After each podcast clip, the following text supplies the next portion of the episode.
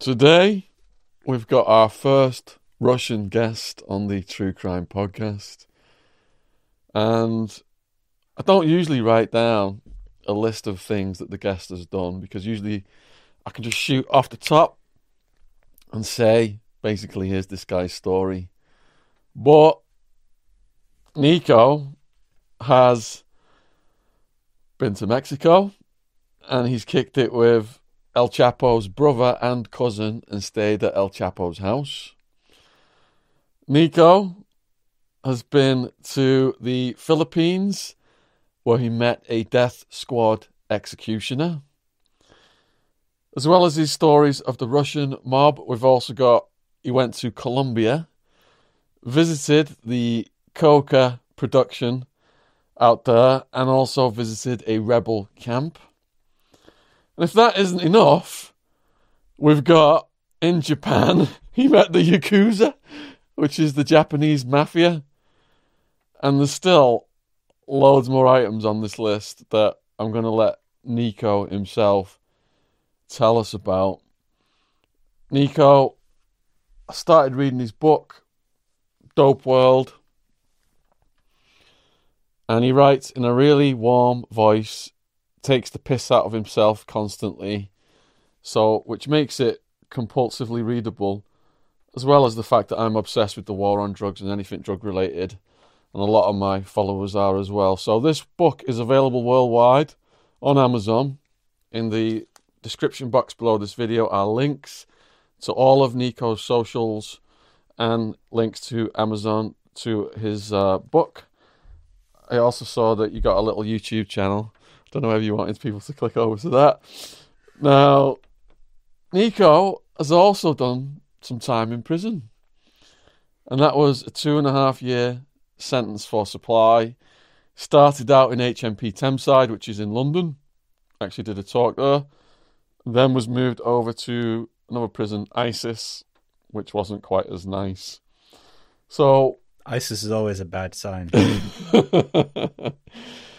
The sheer scope and magnitude of what we're dealing with today, I'm not quite sure where to start. I want to just thank you for coming on, for starters. And thanks for the opportunity. And who have we got on the T-shirt? That's Dostoevsky. That's the author of Crime and Punishment. So you got the two axes here. I actually wasn't that much. I read that in prison, Crime and Punishment. I had my dad send it to me, but I wasn't that much of a big fan. And maybe it was just like, it was an English version, it was a translation, but it was still like in old English. So it kind of sounded like Stewie from Family Guy. It's like, what the deuce? What the deuce?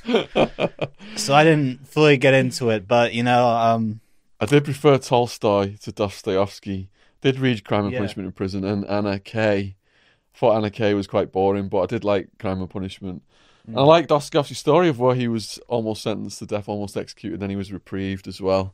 Yeah. So let's go back then to, you know, you were born in Leningrad. Yeah, as we called in the good old days. And then what brought you to London? It's kind of had a long journey. So I was born in Great Soviet Union when that was around. And our family moved to Italy, I think, quickly. And then where I just got really fat. And then. So what year did you move to Italy? Well, it was like 92, I think. Okay, so after the fall. Yeah. I didn't remember anything about it, though, because I was like this size. I was just shitting all over the house. But then after that, we moved to America, and I learned English in America. And then I think 96, finally ended up in the UK. You learned English watching Teenage Ninja Mutant Turtles. Yeah, and Batman, the animated Batman. Series. I'm a huge Batman fan. Love the Joker. So, America. Yeah. And then, how old are you when you get over to here? About 6 or 7, I think. Okay. So I was speaking English with an American accent, but I had a Russian name and I just never fit in. Right. I was always the outside. Actually, that's quite interesting because like now, if I go back to Russia, I speak Russian with an English accent. But there is not really such a thing as an English accent in Russian. So people like assume I'm Polish or Israeli or something. Yeah, you do have a very just belong unique, nowhere. You have a unique accent, definitely. So generic foreign. So you're in London as a kid. Are you getting picked on? Yeah, it's actually worse than I was in Bath. Bath, okay. So, which is quite posh. It is very posh. It's very posh and very boring. Drives a man to crime. What can I say? But yeah, I was like the only Russian kid, and there weren't just many just immigrant kids. Period. I think there was like one or two Pakistani guys and one Iranian guy, and that's it pretty much. It's more diverse now, but at the time, yeah, there weren't many foreigners, especially not many Russians. And everyone's point of reference for Russians, of course, was just like James Bond films. So I just had to deal with Nikolai, Russian spy, all the time. And eventually I just snapped and I just beat the shit out of this one kid. And then, then my life kind of went down the toilet from there. So you got involved in drugs at what age? I think about 17. And what was that? So just weed? After school. I jumped in the deep end straight away. I was all about the ecstasy and MDMA. So what year is this? This would be about 2007, 2008. 2007, 2008. You still in Bath? Yeah. But I was going over to Bristol because Bristol, it's the drum and bass capital of the UK. Ah. It's also, perhaps coincidentally, the ketamine capital of the UK. Right. But yeah, I'd go to Bristol every weekend. I'd go to raves either... There's a couple of clubs where you can pretty much do what you want, or sometimes the illegal raves, so sometimes like some field or under a bridge or in some warehouse or something like that. And yeah, I'd be the dodgy guy sitting around going, pills, weed, pills, weed. That was me. So as a stranger in numerous foreign lands, you got this stress, you're standing out, getting picked on, getting in fights. What I found was when I threw the raves and I formed this organization and all these people joined in with us, and we were kind of like a rave crime family. Yeah. We were all misfits, but we all came together and we bonded, and we all had these stories of, things that happened in our lives that had made us misfits. And it strikes me that this is a parallel path for you. Yeah. And then when you take ecstasy and you bond with people, for the first time in your life, you feel something else, like a sense of belonging. Yeah. Is that something that you experienced? Yeah, like the first time you take ecstasy, like it never gets as good as the first time. The first time is always the charm. But yeah, like when I was in ecstasy, like I could talk to people a lot more openly. Do you want to take us back to that very first time you took E? That very first day. Do you remember any details from it? Yeah, so I was having a bit of girl drama, and when you say girl drama, what do you mean specifically? Oh, just like teenage crush sort of thing. I was probably about 18. I was still in sixth form, I think. So I was about 17, maybe. And I just so you had a crush that wasn't getting returned. Yeah. Okay. And so I was selling MDMA at that point, but I hadn't actually tried it yet. Okay. So I just thought that night, I thought, fuck it, try it. And then I just went to the local Wetherspoons, and I wasn't sure how you're supposed to take it or how much you're supposed to take. So I just poured out like a whole half gram over the what's the toilet paper thing called? That's 5 hits of pure. Yeah, and I just railed that through my nose. Oh. I think I came out of the cubicle about 20 minutes later, just still crying, just like feeling like someone like Mike Tyson just slammed me in the face. And then like when I got out, like just having sips from the tap and stuff. And then when I got out back into the bar and suddenly it kicked in, I was like, douche, douche, douche. I was flying, man. So that would have kicked in fast through the nose, because if your digestive system's out the loop, you get it right away through the schnoz. Yeah. It's about 15 or 20 minutes. Yeah. Didn't take long. Yeah. And then I was just moonwalking, man. I was just moonwalking through town, in slow motion, like Neil Armstrong. I was just going through my whole phone book. I was just calling everyone in my phone book. And then, like, at the time, one of my mate's dads owned a nightclub, and there was some kind of private party going on there. But I just wandered in. He just let me in. He just assumed I was invited. And I just was there, just like chatting shit to people. They had no idea who this guy is. This guy just like wandered in off the street. You're the man now. Yeah, yeah. When you're on your phone, did you were you tempted to call the woman who you had the crush on? No. I had more. Did that all melt away? All that stress. Yeah, I just didn't think about that. Yeah, everything just melts, doesn't it? Yeah. And then there was like 3 or 4 hours of that, just like floating around town. I think then I went home, but I was still buzzing, so I was up until like 3 or 4 in the morning, just like listening to music. Still calling people up. They're like, Nico, what the fuck you want, man? It's 3 o'clock in the morning. Who were your DJs of choice back then?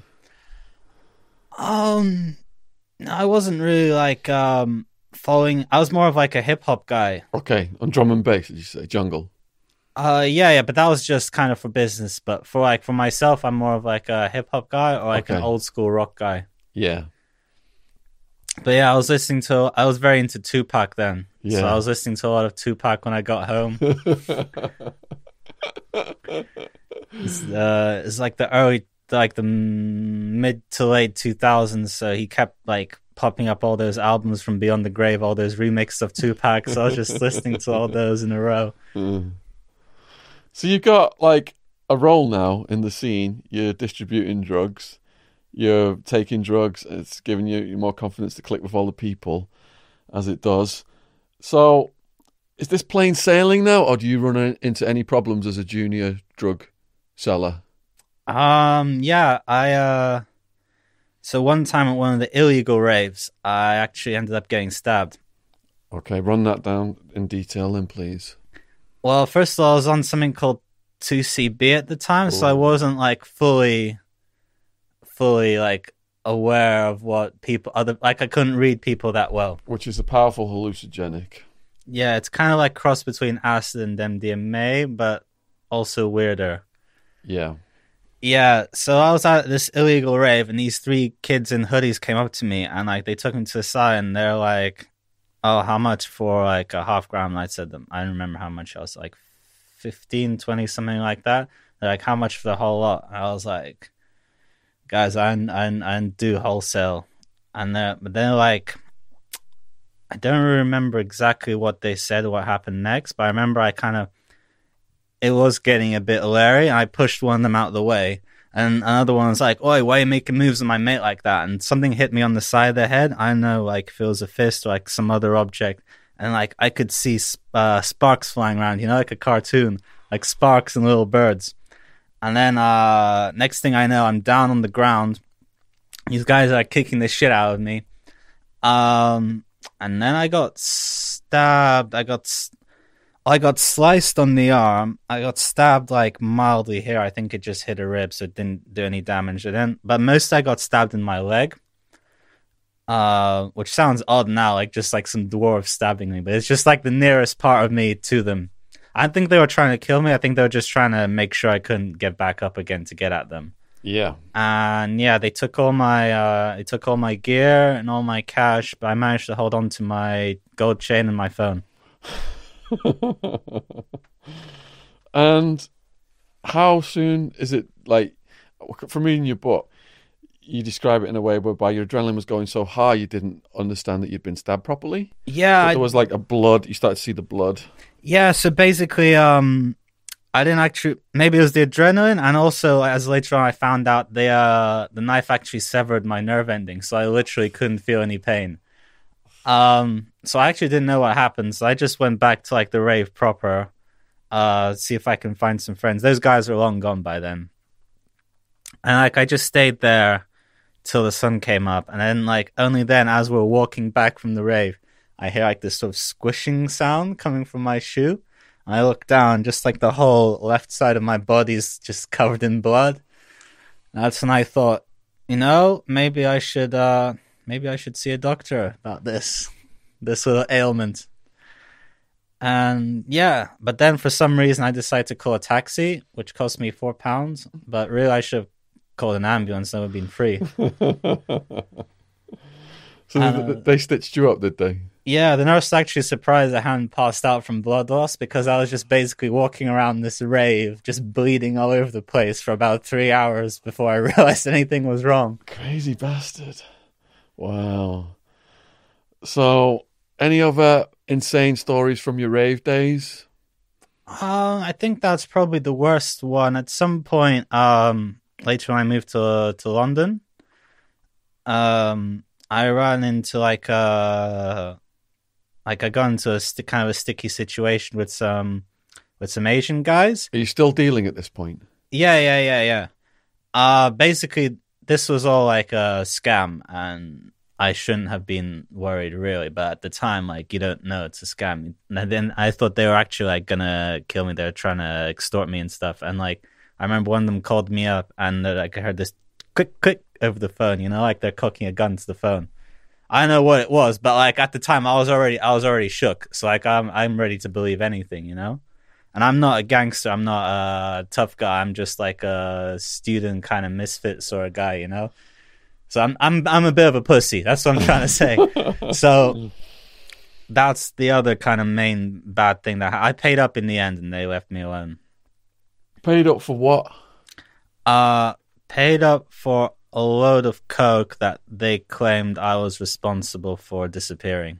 How much coke was that? I think it was like 2 grams worth. Did the coke ever come into your hands? No. So basically they just pressured you then? Yeah. They pretend they're going on a deal with me, and then because I chipped in, and then they were like holding me responsible for the loss when inadvertently something went wrong in the deal. I'm familiar with that one. So, is this deterring you from pursuing this lifestyle, or are you thinking, lesson learned, I'm going to keep doing illegal activity? Yeah, it's like, you if you are. I just thought, like, that experience would make me a better drug dealer. Just, like, trust people less, always take cash up front, don't be too hasty into getting into business with people you don't know, you know. I was still quite young then. I was still learning the ropes. So, where are you sourcing your drugs from? I always like to have like... Got it. I always like to have like 5 or 6 different suppliers. So just in case one of them dried up or one of them gave me a better deal.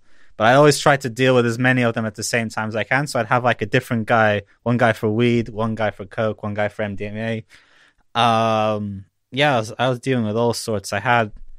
I had some other Asian guys, some Bengali guys. They're like my main coke connect. I had some white guys from up in Nottingham. They're my weed connect. And my coke connect's like these Rastas from West London. And how much money are you making? Now, I never sat down to work it out properly, but I think overall it would have been about 2 grand a month. Like, in terms of profit, it'll be about 2 grand a month. So I was about on a sort of like yuppie wage by London standards. So yeah, like, it's expensive, isn't it, to live in London? Yeah, that eats away. You're getting by with 2 grand. Yeah. And then what was the first sign of police trouble? You know, I never got any. Oh, no. There was that one time. So one time I was planning on going to a rave. So the way raves, like these illegal raves are organized now, a lot of it's like over Facebook. So they put up an event and then they put up a number and it's like, you call us on the night. So some moron had posted the address on Facebook before the official release time. So the feds clocked it. They got there. They sealed the area off. And so everyone was just like, you know what, fuck it, there's like 200 of us, let's just go to this park nearby. So we all caught a bus, we all went to this park. Somehow the feds got there as well, but there was only 2 of them. There was only 2 of them and 2 cars. So we were like, all right, you know what, there's like 200 of us, let's just rush over them. What are they going to do? So it's like 3, 2, 1, go. And I ran. And like, all of a sudden I realized I can only hear my footsteps. And I look back. And there's just these 2 cops looking at me like, what the fuck? And like everyone else had just stood there laughing at me, so I just ran past police lines, and like I can't really run back. And this is like on the far edge of West London, so like I'd actually run out of London. I ran through some fields when what's like the main road, like the M25. M25, yeah, that leads to London. Yeah, I went on the M25 and I went back into London. Jeez. Took me about an hour, I think. And then by the time I got there, I got back. There was like an improvised street party in that same place. So some guy just jacked up his car stereo to the max. Yeah. So everyone was just there dancing on the street. So I was just like, you know what? Just I'd do my thing while I'm here. What are those cops going to do? And then they called in reinforcements, and all the vans started coming. I was like, oh shit! I should have just left ages ago. But I'm an idiot. But So then one of them spots me, and I start kind of walking away, and he's like, "Oi, oi!" And I just ran again, but this time I know there's like a good 2 or 3 cops chasing after me, and I still had like a fair bit of weed left. So what I was doing is, as I was running, I was throwing like the baggies onto the floor. But I kept one baggie for myself, just so, like, when they stop me, there'll be a reason why I'm running. You know what I mean? So they wouldn't go back and search. I jumped over like a brick wall, but then on the other side of the brick wall, just then the police van was coming, so I hit the windshield, rolled off the windshield, and like 3 or 4 cops jumped on me. Yikes! Yeah, but I only got cautioned for that, and then in the morning when they let me out, I just went back and picked up the rest of my weed. So how did all this escalate to a 2.5-year sentence for supply? Oh, that was another bit of dumbassery on my behalf. So I always tell people, don't take drugs on the tube. There are dogs on the tube. So sometimes, when you're living in London, the police like to stand on top of the escalators with dogs, and it's just like an easy way for them to rack up arrest numbers without really doing much work. And I was wary of that, and I always warn people when I see dogs at a certain station. But that night I was kind of in a rush, so I put I was going to meet my friend. I put like 3 grams of MDMA in my back pocket, but they were in 0.5 gram wraps, so it looked like 6 grams. So 3 grams I could have blagged for personal use, maybe, but 6 wraps is kind of hard. And I got to the top of the escalators, and the dogs are there, and it was Tottenham Court Road, so it's one of those stations where you can't just turn and pretend you're going to a different platform. So I thought, you know, I'd chance it, because dogs, like, it's a game for dogs. So their dogs' attention span is like 20 minutes, half an hour. So I was kind of hoping that the dogs are just there for show now, that they long got bored of finding people. I don't know if the dogs actually picked up on me or not, or they just wanted to search me and they pretended like the dogs picked up on me. What kind of a dog was it? I don't remember. I think it's a German Shepherd. Because they can't smell ecstasy, can they, German Shepherds? Isn't it beagles? Oh, no, they definitely weren't beagles. Too big for that. Okay. I think the Shepherds can only smell, like, coke and weed. And it takes specially trained beagles to smell ecstasy. Unless things have changed, that's what it used to be.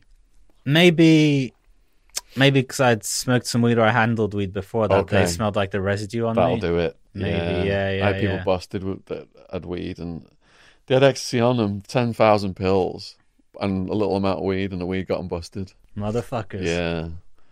Yeah. So, all right, so you're busted now for the ecstasy. Yeah. And where did they take you? Just some police station central. I don't remember which one. But what I do remember is, so I got one phone call. I couldn't get through to my mate who has a sick lawyer, so I just called my other mate, and we talked about Django, because Django just came out in cinemas, and I was like, I want to stay out of my cell as long as possible. You know, I just really drew out that conversation. All the little cameos in Django. You know that, have you seen Django? I've seen it a long time ago. There's this bit in the bar, when he's in the bar, and there's some guy says, "What's your name?" Says Django. Then he spells out DJANGO, and it says the D is silent, and the guy says, "I know." So that's the guy who played the original Django, like the Italian version from the 60s. So I just really just drawn out all those points, like as long as I could before they were just like, come on, come on. And then I know that I wasn't there at the time, but a bunch of my mates were in my flat, and they got they just ordered a pizza, and the pizza man and the feds arrived at the same time. So there was a very confused pizza man walking up the stairs while all these cops are like walking down the stairs carrying massive bags of weed, like massive bundles of cash. Oh. Obviously the cops got snarky, like, oh, you ordered us something, have you? So they're disrupting your career at this point then. When do you find out how much time you're facing? So there's a website. I had a really shitty court-appointed lawyer because they took all my money. I didn't want to get my parents involved at this stage, but there was a website. There's like minimum requirements where you can kind of work out depending how much they caught you with, what they caught you with, and your role. So I thought like the minimum I was looking at was 2 years. So I ended up getting 2.5 from the judge. And you have to serve 50% of that in the UK, right? Yeah. I got out a little earlier because I was a good boy and didn't start any fights. Okay. Now, when you were in there being a good boy, were you thinking, I'm going to remain a good boy when I get out? Or are you thinking, I'm going to go right back to the lifestyle? No, that's the thing. I always kept thinking, that's the main thing on my mind, is like, what's going to happen when I get out? Like, will anyone employ me? Shit like that. I don't know. I never came to like a sort of conclusive idea of what I was going to do when I get out. All I knew was like I had to get out of here. That's my main focus. When did you start getting interested in all the things when I introduced you to be in this video, all those different parts of the drug war and the mafia? Were you forming an interest in these entities in prison or before prison? When did all that begin? I was quite interested in that before, but kind of, you know, like a sort of like in a casual way. So like I'd watch like, I don't know, like The Untouchables or whatever. Then I'd look up the real story on Wikipedia. But when I fully got interest was in prison when I read like, so there's these kind of books that everyone reads in prison. So one of them is the one by Charles Bronson. And another one is Mr. Nice by Howard Marks. Those are like the two of the prison Bibles in the UK, at least.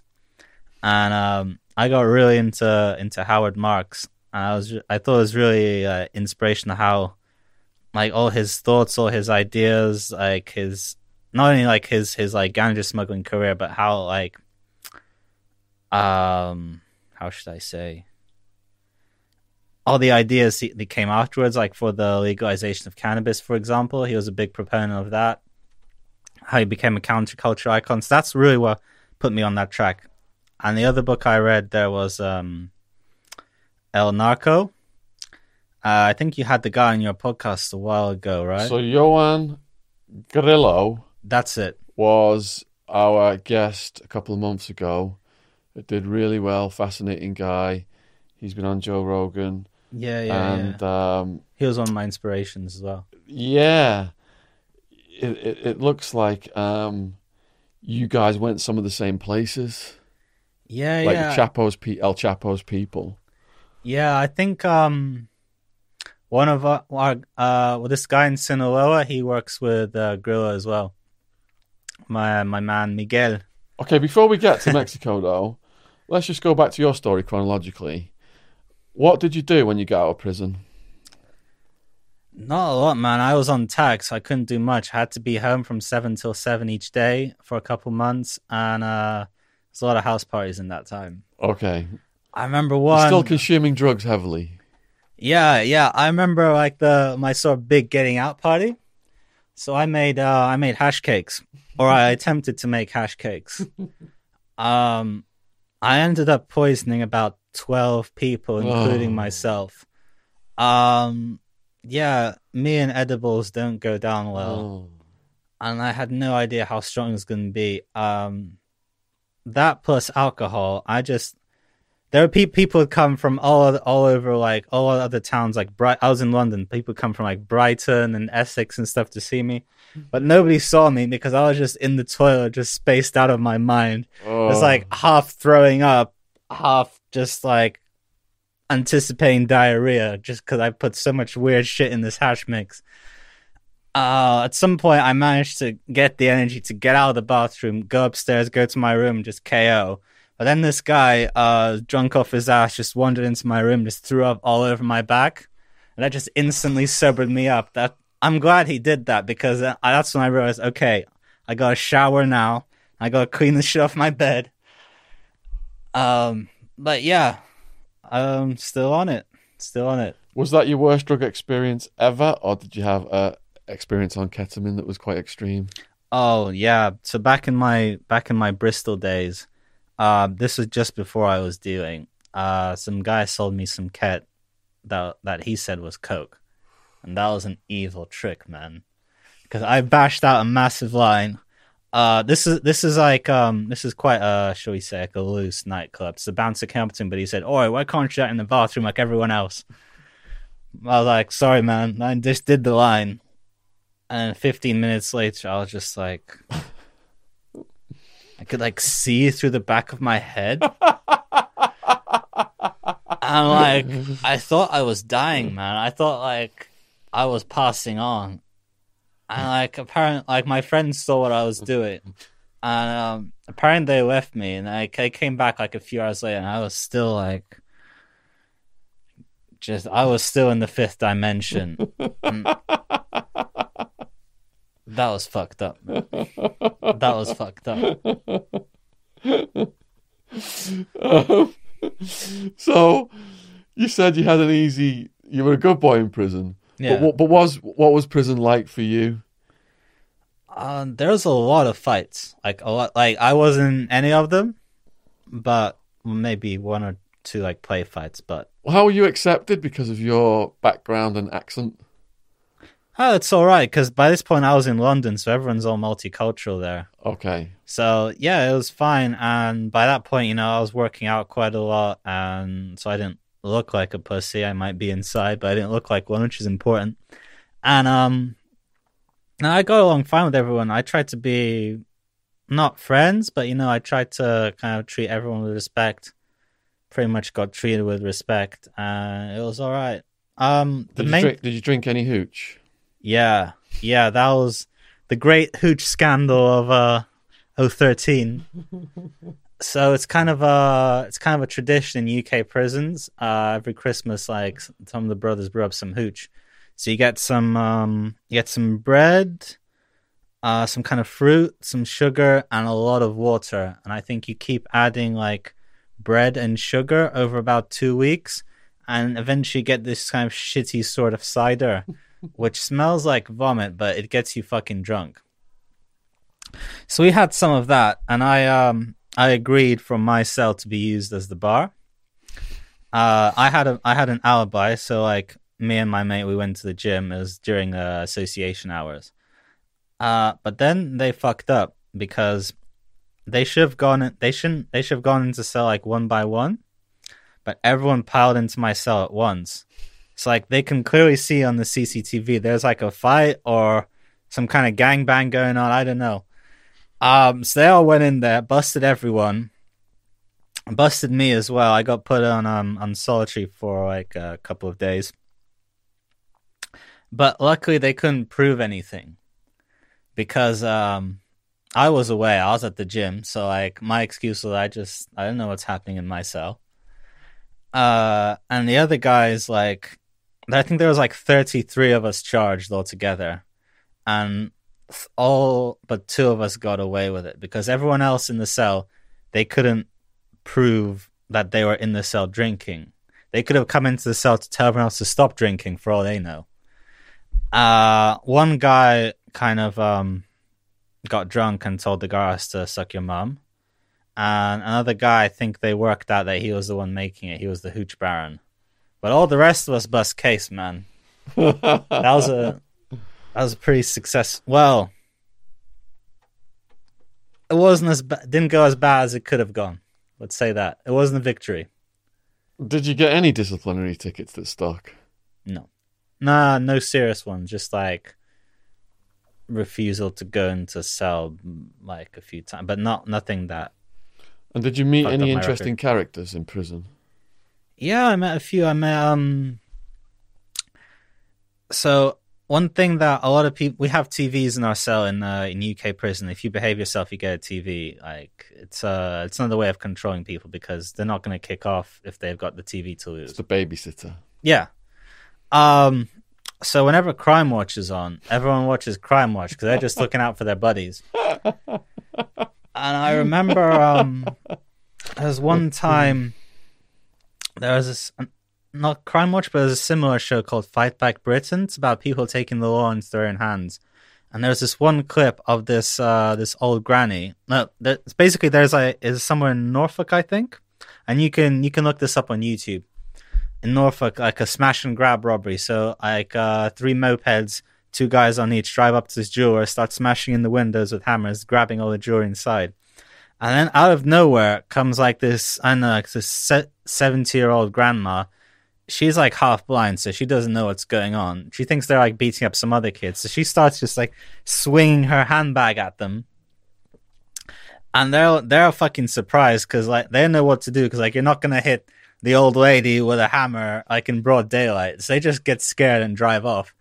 And she actually manages to fling her handbag at one of them and knock them off the scooter. Whoa! I love, like, in the video, everyone just joins in, but only after, like, the old lady softened them up. But anyway, as soon as that clip comes on, you can just hear everyone laughing from our cell and just banging on their cell doors. Because those guys, they showed, like, the mugshots of everyone involved in that raid. And, like, two of those guys were on our wing. Oh! They lost all their street cred instantly, softened up by the psychotic granny.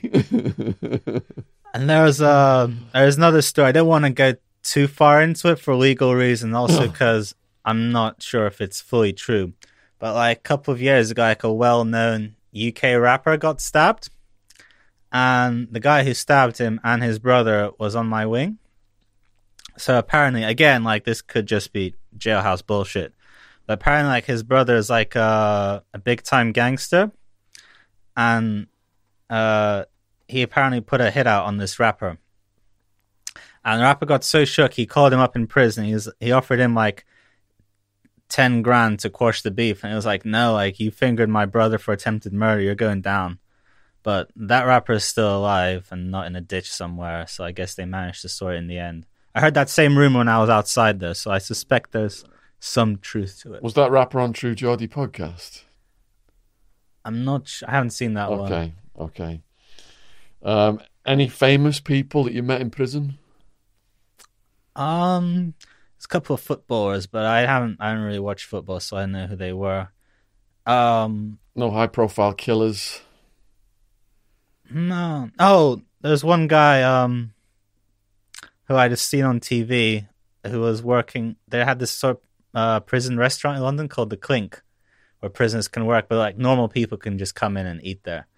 And he was on there, and then I saw him off camera a few weeks later in my prison, so obviously he'd fucked up his job. Oh, it's a shame. That's the closest I came to celebrity.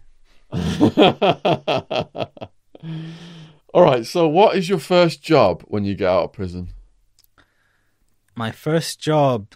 Ooh, so I worked freelance for a while. I was writing essays for lazy students at university because I had a master's degree as well. I was selling drugs while I was at uni. I had a master's degree, so it's pretty easy for me. But what's your master's degree in? So my bachelor's was in history and my master's was in criminology. Okay. My exams actually had to be deferred for a year because I was in prison.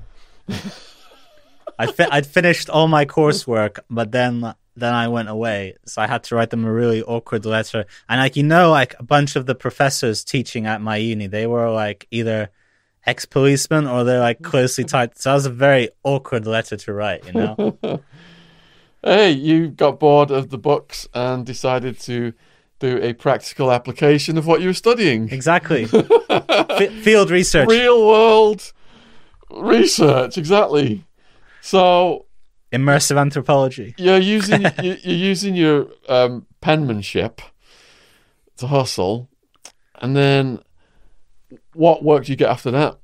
And then after that, my only other job was, I think after like 2 years of writing those essays, I finally got a job at RT, like the Russian broadcaster. Yeah.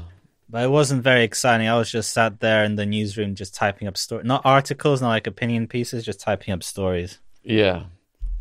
So what made you suddenly want to get writing this book?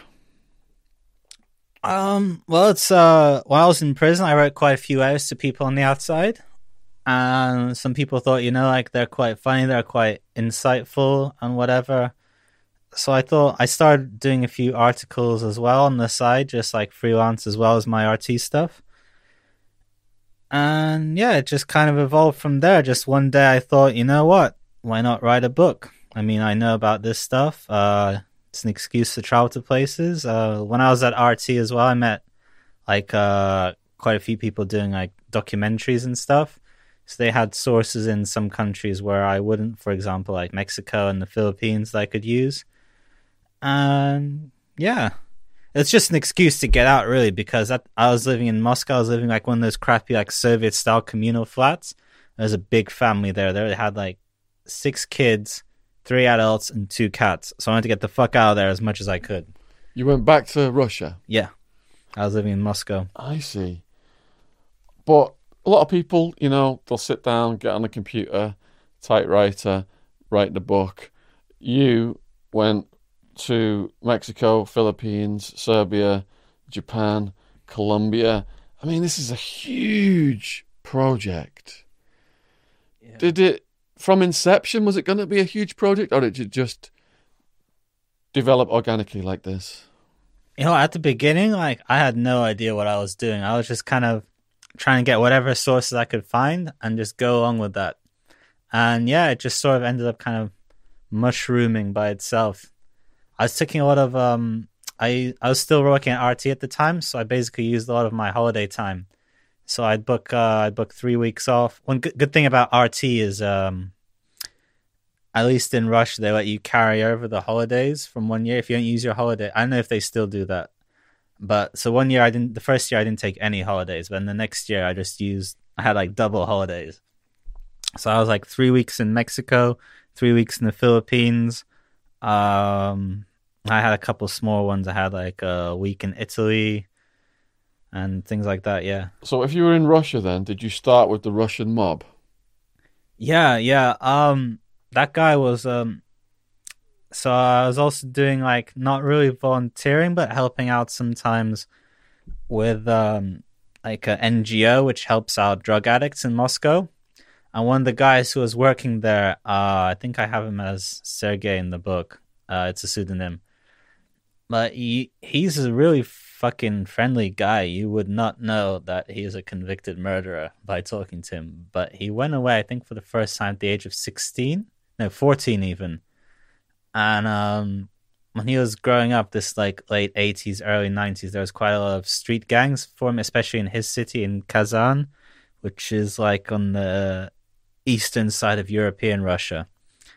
And his logic was, like if the kid from the other street's trying to cave your head in with a brick, you got to do it first. And yeah, he had a lot of crazy stories, man. Can you tell us his crazy stories? I remember, so one time this was like he left the mob after this, but like one time he was at his apartment, he's reading a book. This is the pre-Netflix era. He's reading a book, and then he just bends down to pick something up off the floor, and just then, like, a gunshot rings through his window, smashing his window, like, all these bits of wood and glass everywhere.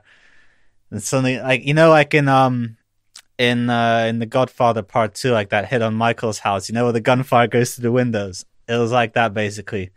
But he wasn't Michael Corleone, so he was like, yeah, I'm this is me. This is my stuff, guys. And who was trying to get him? Just a rival gang. I think there was about 100 gangs in that city at the time. Some of them kind of morphed together into bigger crime syndicates, but there are quite a few smaller gangs. He was also in prison with the Vory v Zakone, which is like the sort of the traditional kind of Russian mafia. It grew out of the gulags in Stalin's era. They have all these prison tattoos and stuff. Can you describe the prison tattoos? And can you just say that name again for them? Vory v Zakone. It means thieves in law, or thieves who live by the code, like the thieves' code.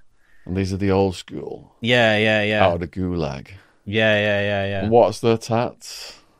There's one guy actually I met in prison here in London. He was Lithuanian. He was like half Russian, half Lithuanian, but he had one of the tattoos. He had the like stars on his knees, which means that he'll never kneel before authority. But there's other ones, and they all have they used to have a meaning. I think now people just get them because it's cool. But they used, like back in the day, they used to have a lot of meanings, like stars on your shoulders. You couldn't get that unless you were some kind of gang leader, for example.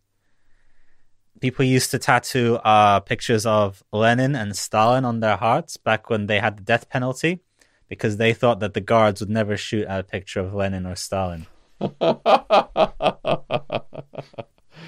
My dad actually, he brought me the three-part encyclopedia of Russian prison tattoos. He sent to me while I was in prison, but there was like the long drama about it that the authorities wouldn't let me have it, the prison govs, because it had nudity and like racist content.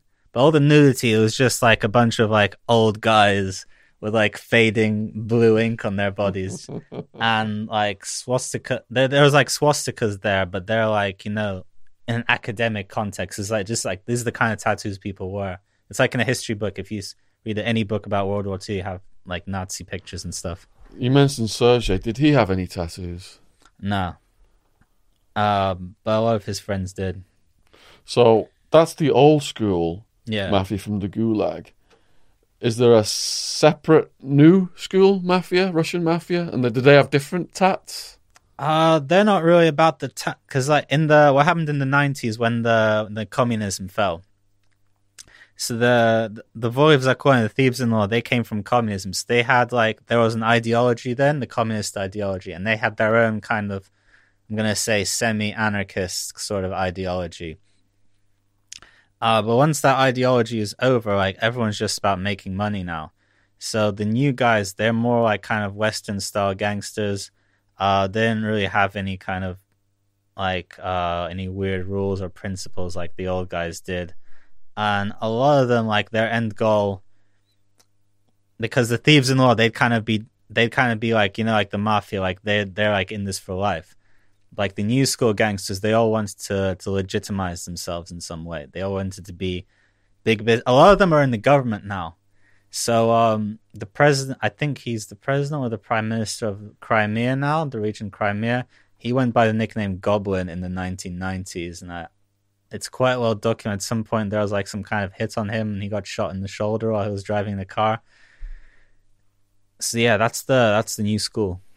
Do both schools, do they have certain codes, like with the Italian mafia, old school people I met, where you don't harm women or kids?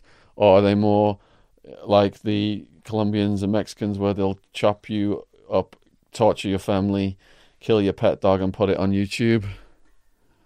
You know, like originally, the Vory v Zakone, they're like very adverse to violence, because they had this sort of weird like honor amongst thieves thing where you could only make money from thievery, and you're considered like an unskilled thief if you had to like threaten people. You had to, because they're mostly like, you know, like pickpocketing, burglary, kind of that kind of stuff. Sort of like 70s, 80s, that sort of faded away. Like they became less stringent about their rules, the Vory themselves, I mean. And the new guys don't give a fuck, really. They still have to, because if they're going to end up in prison one day, the Vory, they're still quite strong in prison, so they still have to abide by the thieves' law at some point. But there was like some big massacre, like I think 2009, like in some village. And they just killed a whole family there, just like clubbed their heads in. It's a big story. And then it turned out that one of those guys, he'd actually been doing shit like this for a while, like pretty much with impunity in this little village. and because he was tied to all the police and politicians. There's a picture of him somewhere, like standing next to Putin and stuff. Wow. I don't think that Putin's like mates with him or anything, but like he had that kind of reach that he could be at the same party as Putin. So with the new school Russian mafia, then how is it structured? Is there like a godfather and a consigliere and an underboss, and then all these different levels? Is it structured like similar to the Italian, or is it, does it have a completely different structure? I don't think there's much of a structure. I think it's quite loose. So you have these sort of like gangs still exist, like Sergei was in one. But then like the top bosses, they'd be more like, it's more like a marriage of convenience. Like, so like they still have those connections from back when they were running the streets. They're mostly busy with their own legit business, politics, stuff like that. But when they have a problem that needs solving, they know who to call. It's more like that, I think. So, how many people did Sergei murder? At least one that I know of. Yeah. But I've met over the course of writing this book, I've met people who've killed way more. In terms of the people you met in Russia, did you meet anyone who'd killed a lot of people? No, that was the only one in Russia. But in the Philippines, I sat down with this guy. I don't know how much you know about the situation in the Philippines. They have this crazy new president there, Rodrigo Duterte. And his thing is basically, we're just going to fucking kill everyone. It's like all drug dealers, all drug addicts, and maybe like a couple of people who've been accused of being that. Because who needs evidence, right? Fuck it. But yes, he's got these death squads going around. I think, I'm not sure. It's hard to say, like, getting exact figures about this sort of thing. But I heard one estimate, it's like 26,000 people have been turned into fertilizer now. And this is the hardest drug policy that's been instituted all over the world presently is in the Philippines. Yeah, like not officially. Like they didn't have the death penalty officially like they do in places like Saudi Arabia, but unofficially, like, yeah. And has that stopped the drugs? Well, we found some meth in Manila, so no. It's made it more expensive, though.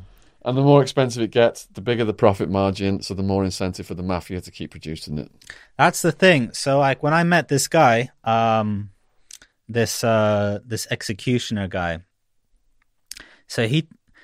This is like a whole story by itself. So we went out into like the outskirts of Manila, like the eastern outskirts, the suburb, went to this kind of dodgy karaoke bar, and he was already waiting upstairs, and he already had like his belly on. He had a backpack, he had a pistol in his backpack, and the little, what's it called? The zipper on his backpack was a bullet. And like, he pulls out his pistol, like starts waving it around. I was kind of thinking like... what have I got myself into? But at the same time, like, I've made him come all this way because he obviously doesn't live there either. And he's probably going to be pissed off if I just, like, leave him here, right? So I kind of have to do this interview now. But yeah, he told me that he killed 32 people. But that's like over the course of his career. But in the last, like since 2016, business has been picking up. And the way he told me was, so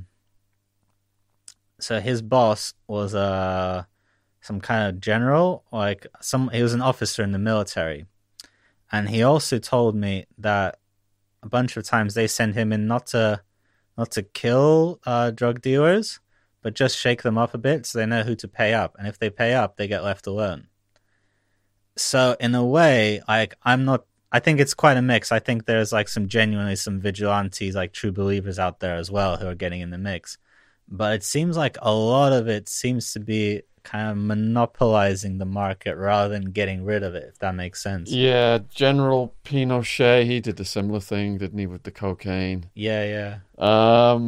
So these politicians who are fighting the war on drugs are usually just wiping out the competition so they can siphon off the drug money themselves. And I'm glad nationalizing it. Yes, and I'm glad you have, from your own experience, you've come to that conclusion, because that's the exact same conclusion I've come to. people used to call me a conspiracy theorist years ago for saying that, especially with the CIA stuff. But now people accept that the CIA were bringing on all this coke to America for the Contras, while the American government was locking up all these people for crack and coke use. The Cocaine Import Agency. So what stories have you got from the Philippines? That was the main one. That was the fucked up one. What else did he tell you during this interview? Oh, another weird little detail is so obviously he works as part of a team. It's not just him. It's part of the death squad. It's a group of people. Sometimes he's not always the shooter. Sometimes he's just the scout. Sometimes he's the getaway driver or whatever. And one thing he told me was his side job when he's not working on that, and when he's not putting people in the ground, is he's a cutlery salesman. So he sells spoons, forks, stuff like that. So when he's staking out a target for a couple of days before, sometimes he goes undercover as a cutlery salesman, a traveling cutlery salesman. So yeah, be careful who you buy your spoons from in the Philippines. So what, they just get information that there is an operation, a drug dealing operation, and without any legal sanction, they just go in and wipe these guys out. Yeah, well, usually they give them a heads up beforehand so they can kind of squeeze some money out of them. That's how part of them work. I think the others are just politicians or police. They've got certain figures that they've got to live up to, and just killing people is an easier way to reach those figures. So that's also going on. So what's the collateral damage here? There's a lot of innocent people getting hit in the crossfire. A lot, yeah. And some of them actually have nothing to do with drugs. It's just... It's just now it's open season on the poor, basically. Anyone can do a murder, then put a sign around their neck, pusher, don't be like me or something, make it look like a drug hit, and then just leave the bodies out there. There's quite a few stories I heard like that. So which country did you go to next? Just before Philippines, I was in Mexico. Mexico is more fun. You got a Mexican top, haven't you? Yeah, I got a little... Brought a little souvenir. I hope this doesn't make me look too fat. But yeah, I was there for Day of the Dead.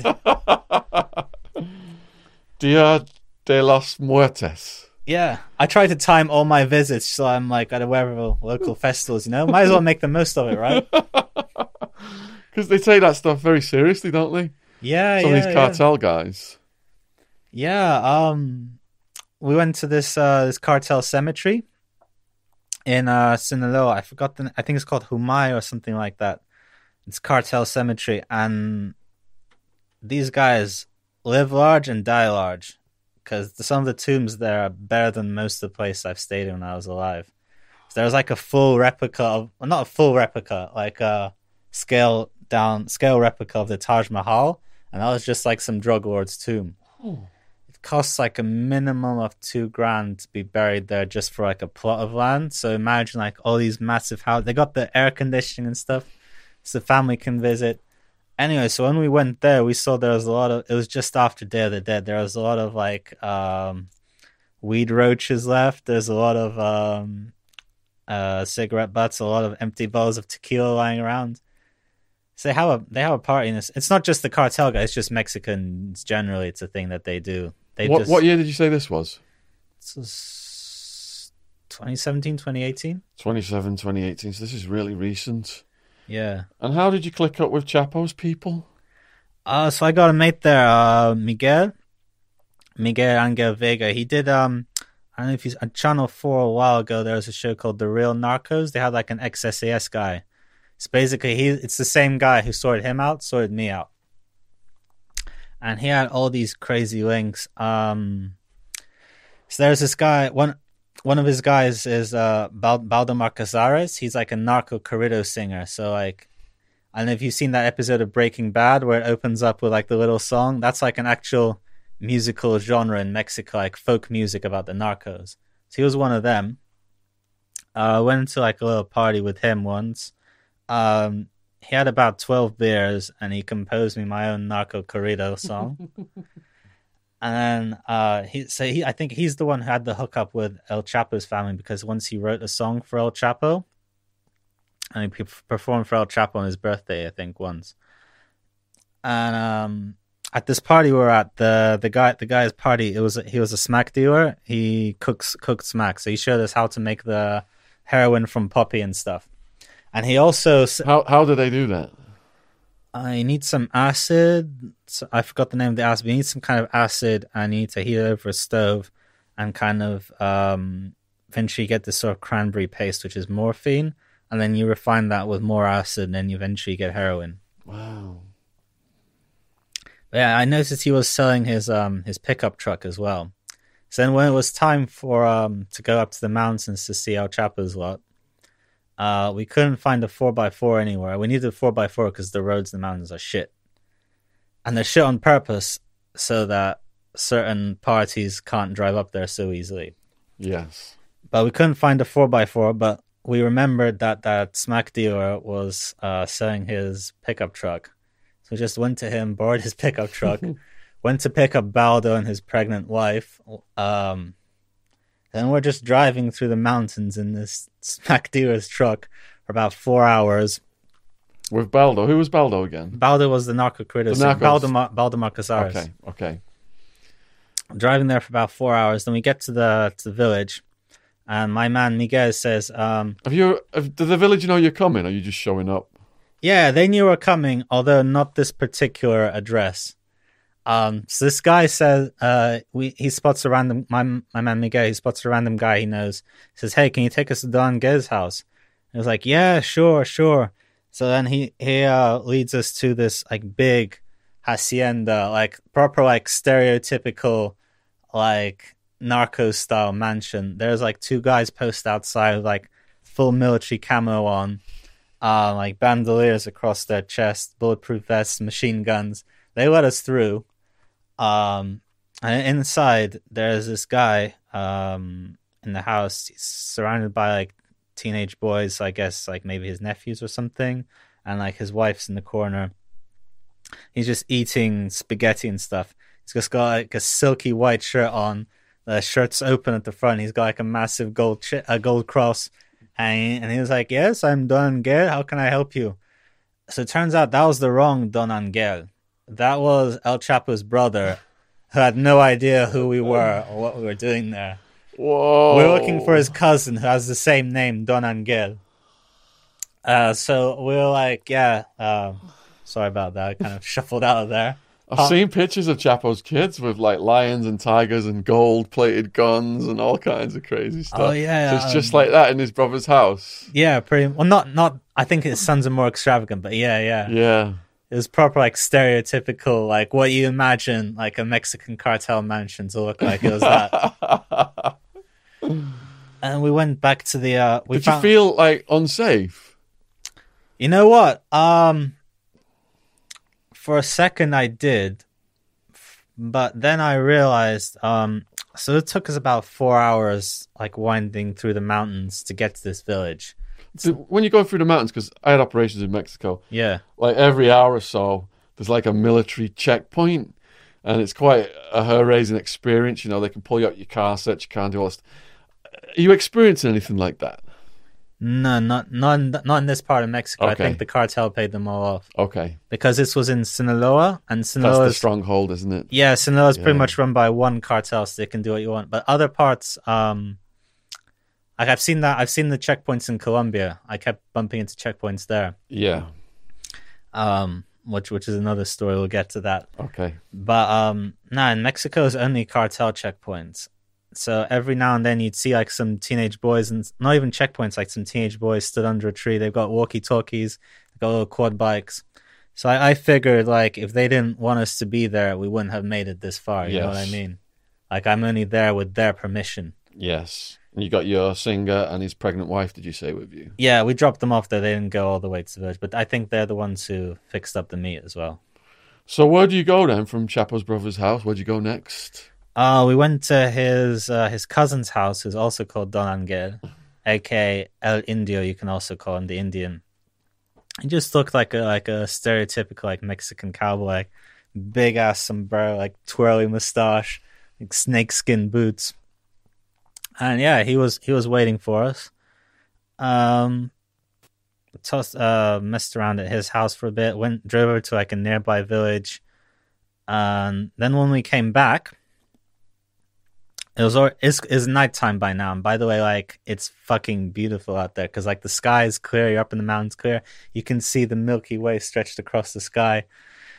Anyway, went back to the El Chapo's village, and there, I don't know if it was just like for my benefit, or this is just something they do anyway. But Don Angel, the cousin, he has a sushi stand, and what was happening back at his house when we got back was I can only describe as a Mexican cartel sushi party. And so there was like a good like a dozen or 20 guys like stood around, like big Mexican guys, like AR-15s across their shoulders, AKs, like Glock pistols sticking out of their jeans, just stood around just like, eating sushi with chopsticks.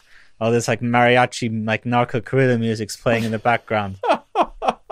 And then like another one of El Chapo's cousins comes up to me because they're all related in this village, and he like asked me what I think about Albanians, which I thought was a weird question, but it turns out that he's a big fan of Taken. With Liam Neeson, where his daughter gets kidnapped by Albanians.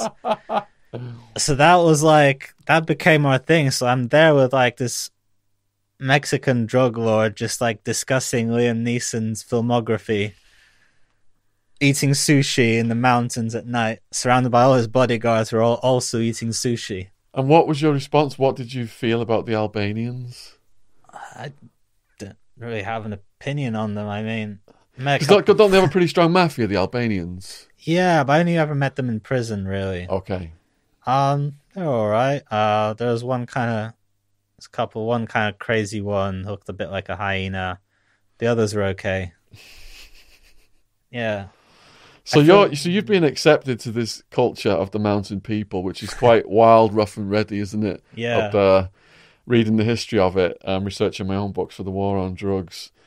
And it was quite lawless for a long time. Yeah. And it's still pretty lawless now by the sounds of things.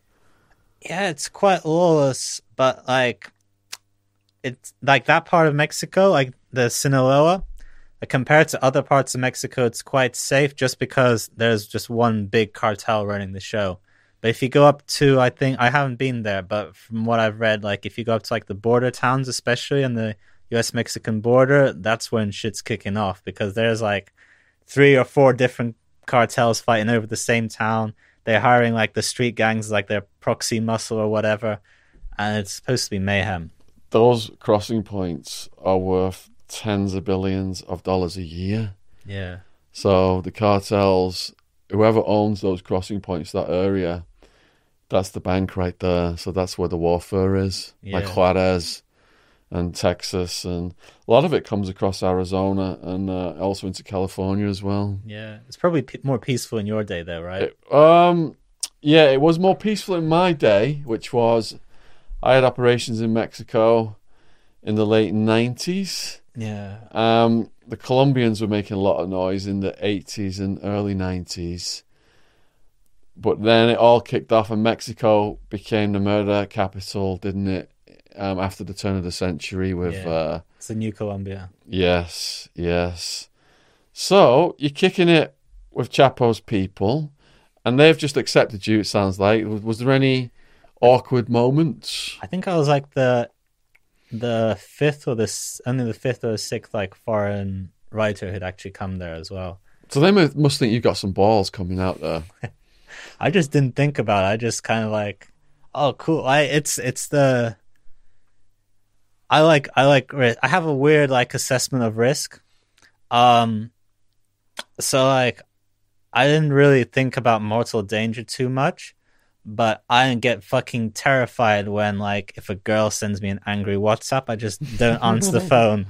I don't even look. I'm just scared because like they can put a hole through my head, but the girls can put a hole through my ego. I'm too insecure for that. So while you were with Chapo's people, who did you interview? I just talked to his cousin and his cousin's family. We stayed over there, spent the night. And what did they tell you?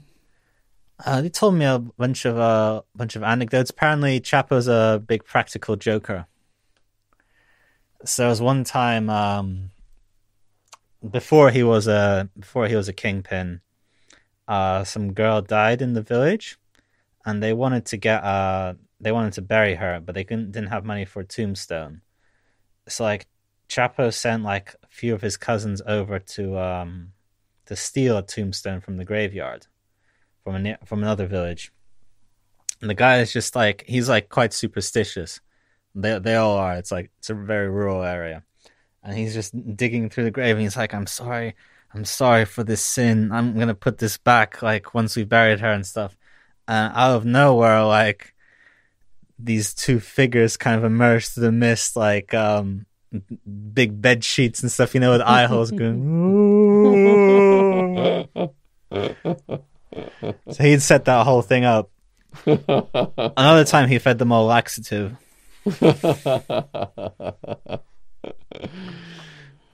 Did you hear any stories of the darker side of Chapo? No, I kind of stayed away from that because I didn't want to push my luck too much. But I heard some very not from Chapo, but stories about other people in the cartel that were pretty fucked up. Can you give us those? So one story, for example, we met this woman, this girl. She's quite young. I think she might kind of been older than like 21, something like that. And she was like a narco's mistress for a while.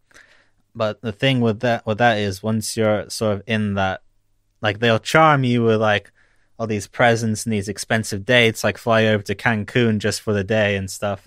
But once you're in there, then you're trapped and they own you basically. You're like property to them. And she was stuck like that for a while, and they can just do whatever they want to, and they don't even want you to talk to any man. Any man who talks to you, like, they can just slit their throats.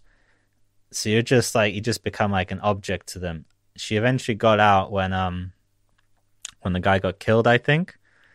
Which guy got killed? Her boyfriend, her narco boyfriend. But yeah. It seems like you need to be careful who you date over there. And what methods of drug transportation did you learn about? So the big thing was still is Trump's magical wall, which sounded retarded to me just from the get go because they build tunnels. So I asked the guy, like, what? We met like another guy in the import-export business. Quite a young guy. I asked him what his main methods were. He said that sometimes they'll bring like, they get like one of the immigrants is going over there anyway with a backpack, but that's like small amounts. He mainly brings his stuff over by boat. But one thing I noticed when I was over in El Chapo's village, so they up in the mountains, we didn't have time to go over there, but there's some poppy fields nearby, and every now and then you see an airplane, like a small airplane, two-man airplane flying over. So it's not a very touristy area, so I wonder what they're doing there. And of course the roads are shit as well, which makes you think, like, have the maintenance guys not been called on purpose? Well, if you go back to, like, the Mexican cartel, the times of Caro Quintero and Felix Gallardo, and they had that big weed plantation that was busted. That's why Kiki got killed, right? They held one of the reasons, yeah. And the plane that was flying over, the little plane, was the planes that the Americans had provided to the Mexican government to monitor, to see if anything was being grown. The plane that's flying over, those guys land and take a payment, and then just take off again. That's how it worked. And they were surprised when that plantation was raided, because those planes that were coming had been the same planes that had brought the important people to the plantation in the first place. And this is what an absolute farce and scam the war on drugs is on the taxpayers. Well, if you can't beat them, join them. Yeah. And all that money the Mexicans are getting to fight the war on drugs, they're buying houses in Spain. and they're laundering it in Panama, and it's just a shakedown. All right, so you're with Chapo's cousin then. You stay at his house for the night. Is that what you said? Yeah. I watch some 80s action movies. What's the preference in action movies, like Bruce Willis, Schwarzenegger? Yeah, Stallone. Schwarzenegger, Stallone, Harrison Ford, all the greats. Yeah. Bit of Wesley Snipes. Bit of Blade. Because Pablo was obsessed with the Godfather movie. Yeah, a lot of people, a lot of them are. Yeah. A lot of them are. Yeah, that's something we bonded over, just our love of crime films. Was it? And are they big drinkers? Yeah, but it's mostly beer, it's not tequila, so it doesn't, for me coming from Russia, it wasn't that as bad as I thought. But the food there, man, I was not surprised to find that Mexico is like the second fattest country in the world. Because, like tacos, burritos, that's not fast food, that's like their normal food. If you think about America being the fattest country in the world, probably all of the fatties in America are actually Mexican. Well, perhaps you were with wealthy Mexicans who maybe have been at that level of eating. But maybe, from what I saw, a lot of the Mexicans were skinny because there was a lot of poverty in, like in Puerto Penasco and Hermosillo around there. Yeah, there's a big difference between like the rich and the poor. Yes.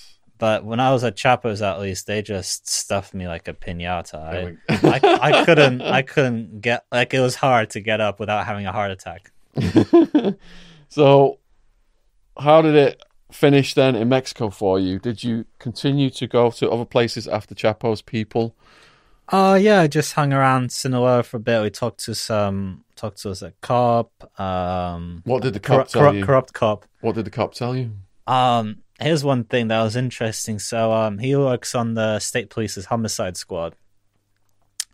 But if he thinks it's like a narco murder, sometimes they just don't investigate it. They just get there, they fill in the paperwork because they have to, all the formalities. Then they just don't bother following any leads because it's just too much trouble what they might find. Yeah, that sounds about right.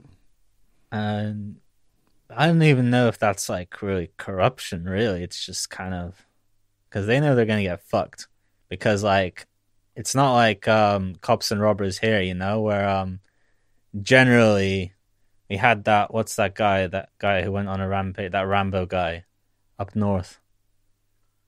Oh, a while back. Yeah, I remember. I can't remember his name. Yeah, I can't remember his name either. He was like a bouncer or something. Yeah. You get guys like him, but that's like, like once every 10 years that happens. Whereas in Mexico, like cops are getting killed every day. Sometimes just to send a message, just because like you arrested one of ours, we're going to shoot up 3 of yours. There's one time I read about, I think the Marines, they killed one of El Chapo's associates. No, not associates, like the Beltran Livia cartel. Yeah, the beard. Yeah, the beard. And then they held like an open funeral for like one of the Marines that got killed in a raid. And the beard's guys just went there and just shot up the funeral and killed the rest of his family. Yeah, it is a decision, isn't it, if you're going to be a police person in Mexico to take the silver or the lead. Yeah, it's almost like you can't not be corrupt. It's just like the degree of corruption that you like, I won't take this many bribes. I'll take this. But you have to take bribes at some point. Like, it's the same in Russia, actually, because they're in Russia and Mexico both. They just paid shit. So pretty much the only real income they get is from shaking people down or getting payoffs. And again, there's so much money in the drugs business because drugs are illegal. Yeah. That maintains all of this. So did you interview any other interesting people in Mexico? Let me think. We can edit the thinking bit out. No, you're fine. Keep going. Yeah, there's quite a few. So Baldo had a few fun stories. Oh, we had another guy. He used to be a big time drug smuggler and a hitman for the Sinaloa cartel. He's retired now. He doesn't want anything to do with that anymore. And now he's like some kind of amateur chiropractor. He tried to give me a massage. I was like, no, mate, I'm good. How many people did he whack, do you know? I'm not sure, but like he's not like a full psychopath, so he's still quite traumatized about it. And he has nightmares. That one funny story he had was he got into some trouble with the cops because he wasn't giving them their cut. Not the, like the federal police, like he paid off the state police, not the federal police. And they came to him like, hey, asshole, we want money too. So he did like an operation outside of them. They ended up like stealing a Cessna and flying it over to Baja, California. I think that's where Tijuana is. They couldn't fly all the way to the States. They just crashed, landed it in the beach. And then like they buried the plane in case they need to use it again. Another time, like early in his career, he was driving up to New York with a few kilos of heroin. He came across a border checkpoint and they had sniffer dogs. And so the sniffer dogs somehow didn't find the smack. So then after that, when he got back to Mexico, he thanked Malverde, who was like the narco saint. He's like a sort of Mexican Robin Hood. No one's really sure if he actually existed or not, but he's like a Mexican Robin Hood, kind of giving to the rich, stealing from the rich and giving to the poor. And he has a shrine there. I went to the shrine. It's fucking weird, man. So there's like loads of like little statues of him. He's sort of, he looks a bit like Mario. Loads of like little Mario statues. Then like you got like statues of Virgin Mary, got crosses and stuff, like all the usual religious stuff. And you have like pictures of like guns and weed all over the walls, and like people stick, they sign their names on banknotes and stick banknotes to the wall. And there's banknotes from all over the world. I saw them from like Angola, Mozambique, China. So you know, it's he's the patron saint of drug dealers around the world. So, did you go to Colombia next? Yeah, I've been to Colombia a couple of times. Before we get to Colombia, though, people send us the coolest gifts. This is Colombian related. I'm just gonna open it on camera and give a shout out to this person who sent me this gift. Let me. Let's hope it's not a bomb, because I've been doing all these videos about Epstein and elite chomos. Well, it didn't explode. There's no wire. It's just a giant pack of Colombian sugar. They're quite famous for their sugar down there. Let's see what we got. Oh, handily sorts into bricks. This one is for Wildman. Right. I won't open that one. That's going to Wildman. It's about the size of a brick of cocaine, isn't it? Let's see what we got here. For the record, just for any law enforcement watching, me and Sean are just actors. We're rehearsing a play that we're doing. Yes, we're not criminals in the slightest. Let's see. Fresh Gabar soap. Smell that. Rude Boy, Primal Sud. Oh, the Escobar one smells better. Let's have a whiff of that. Let's see. This is neat.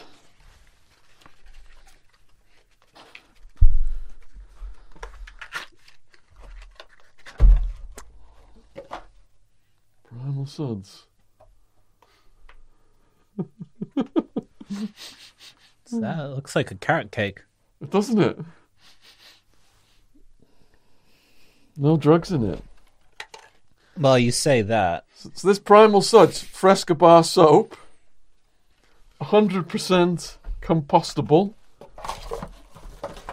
So shout out to Primal Suds for sending us this. Thanks for the podcast. I listen to them when making this stuff, making his Escobar soap.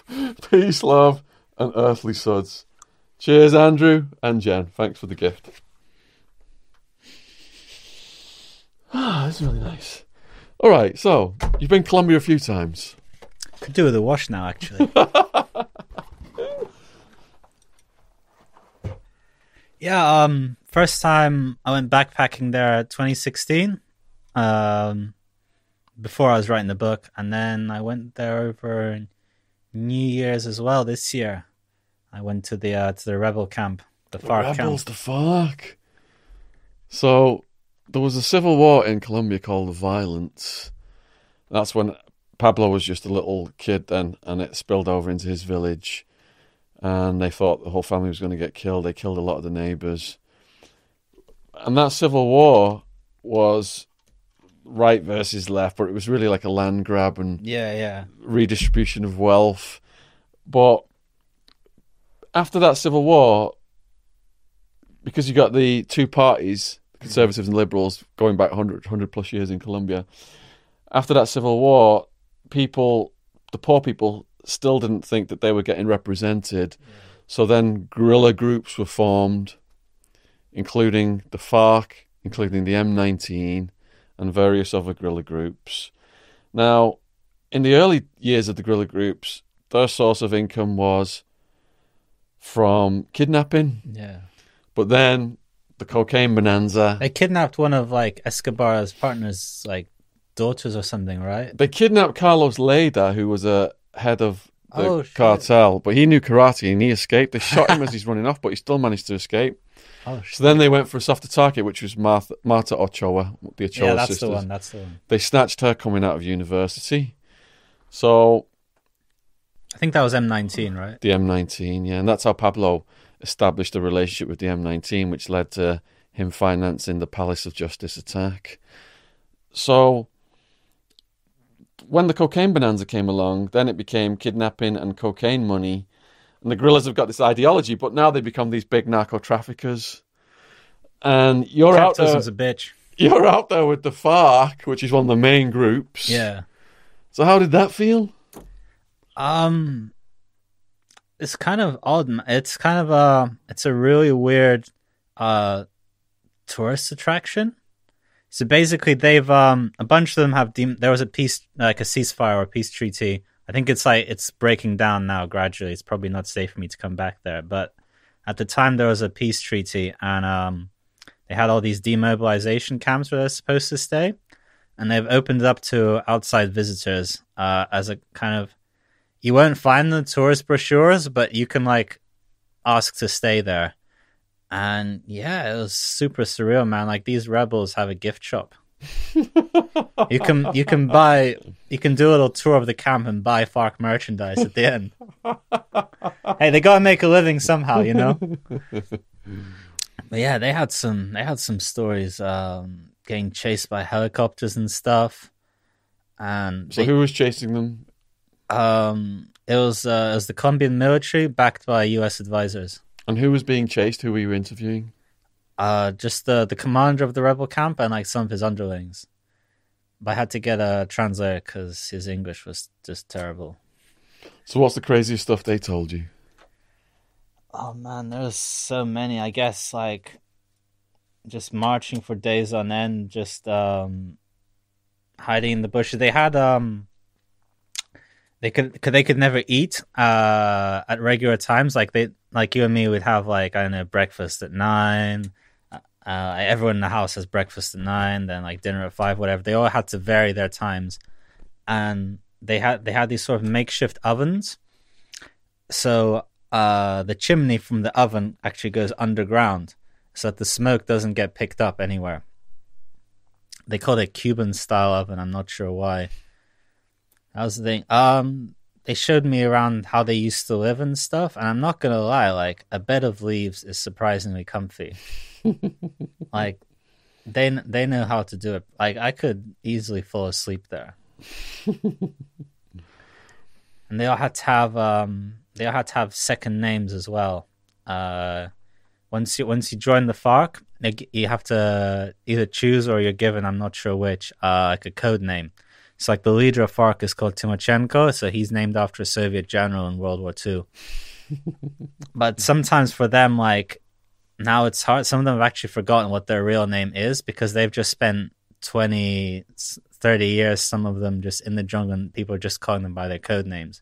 It's so the government can't go after, or the paramilitaries can't go after their families and kill their families. Where I was in Colombia at the rebel camp, like that part of the country, it's quite safe, relatively, for the guerrillas.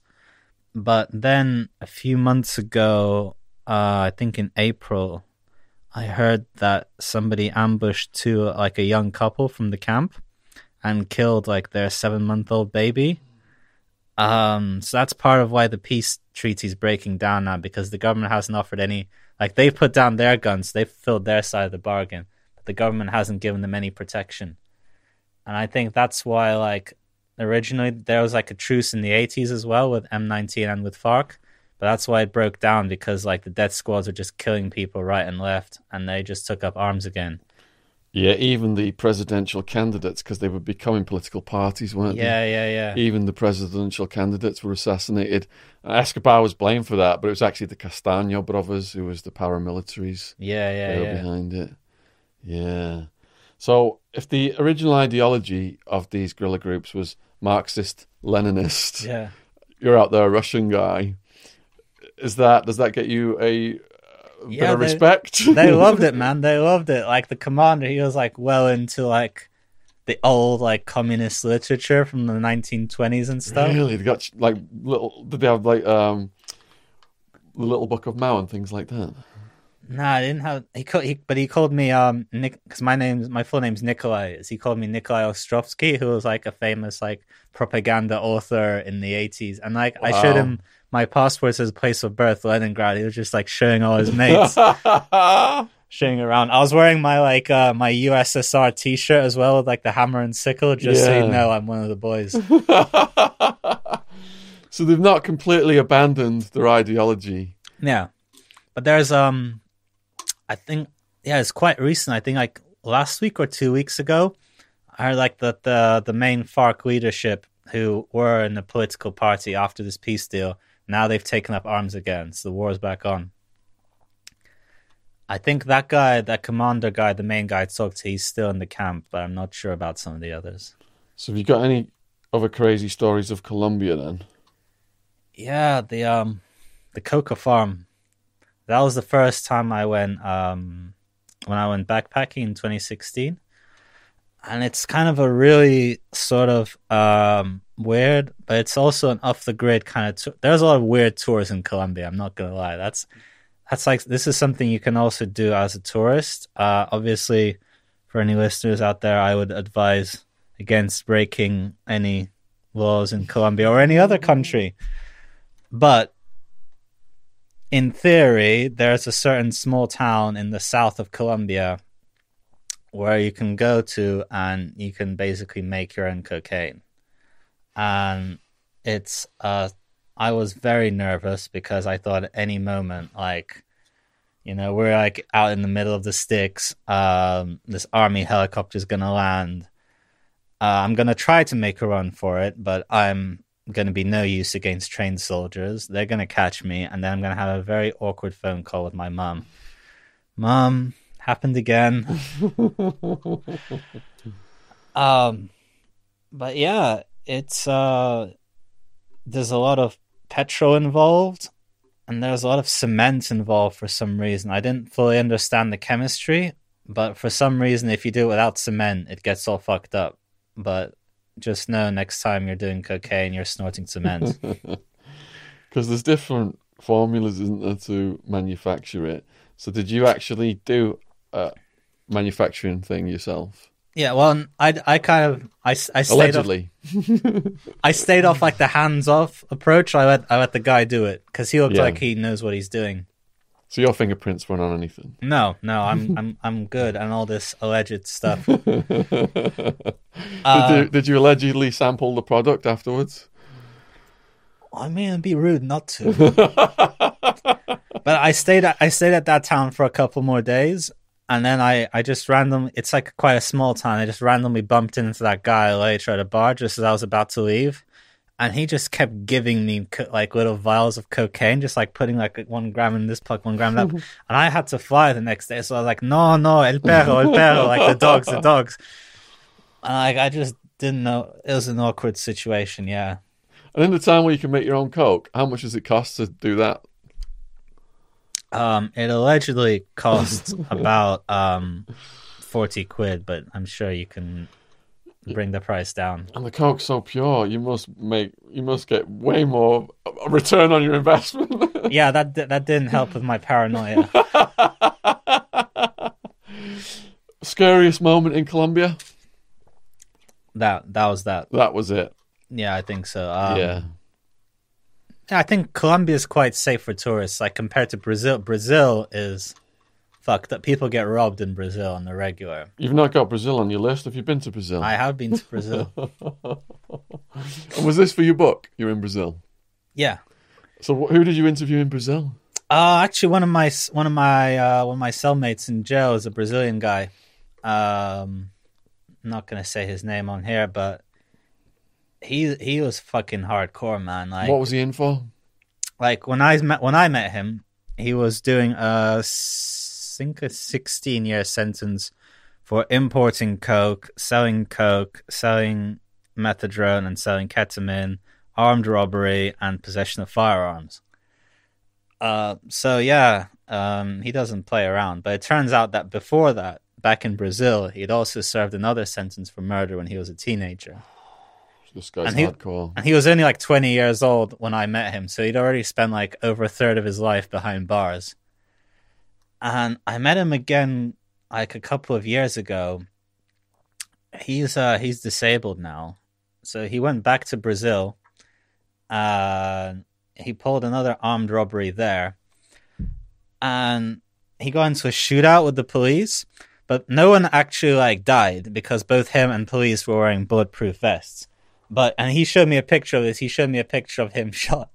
The police managed to get him here, like between the pads, and like they severed his spine, so he's got no mobility now underneath. So, but somehow he avoided jail for that. He didn't go to jail. There's a lesson here. Anyone watching this, you can just get your spine shot in like that and be spine shut off. Yeah, and you can end up messed up like that for the rest of your life. Yeah. So what did he tell you?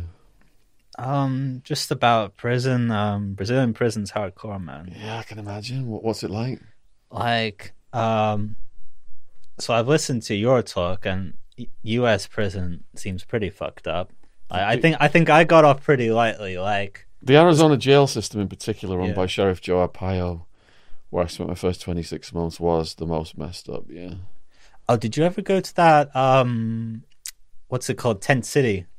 Okay, so Arpaio ran Tent City. Yeah, that's one of his. But I wasn't in there. That was more minimum security people. Okay. I was in the higher security levels. Yeah. Yeah, I remember you were saying that like the food had maggots in it and stuff, and like cockroaches, dead rats, and Arpaio's just. I've just been told Arpaio's announced that he's rerunning now to be re-elected as the boss of the jail again. Didn't Trump pardon him or something? He pardoned him, yeah, for his racial profiling. Yeah. There's do you know this site, The Onion, like the fake news site? Yeah. So there was one article. Joe Arpaio's family surprises him with captured Hispanic motorists. So, all right, back to Brazil. We had this riot recently, wasn't that in Brazil? Oh man, they have a riot every other week, and they're not like. I think a couple of years ago we had a wave of riots here, 2016, 2017, and that was pretty hardcore by British standards. But over there, it's a whole different. Over there, they got the severed heads, throwing people's heads over the walls and shit. Did you visit any of the prisons? I didn't visit any. I visited a prison in the Philippines, but that was a bit underwhelming. It was the minimum security bit. It was basically like for all the guys who are. Judged too old to escape, so it's like a retirement home with barbed wire. But so what's your buddy in Brazil telling you? He sent me this video once of like that one of his mates filmed on his phone on the inside. It's just the aftermath of a riot, and like just two bodies just fried to a crisp. You can barely tell that they were like human beings at one point. Apparently, one of them was a guard and the other one was a snitch. It's on it was all on a roof, on the roof of the prison, like sun shining down. It looks like such a nice day, but then you look down and you see all that fucking Kentucky Fried Chicken lying on the floor. So fried to a crisp. Yeah. So did they douse them with something and set fire to them? Yeah, I think they lynched them, yeah. Wow. And that happens quite regularly. But you can kind of like, I'm not condoning prison riots, but you can kind of like the conditions they find themselves in. It's like what, like 50 guys to a cell.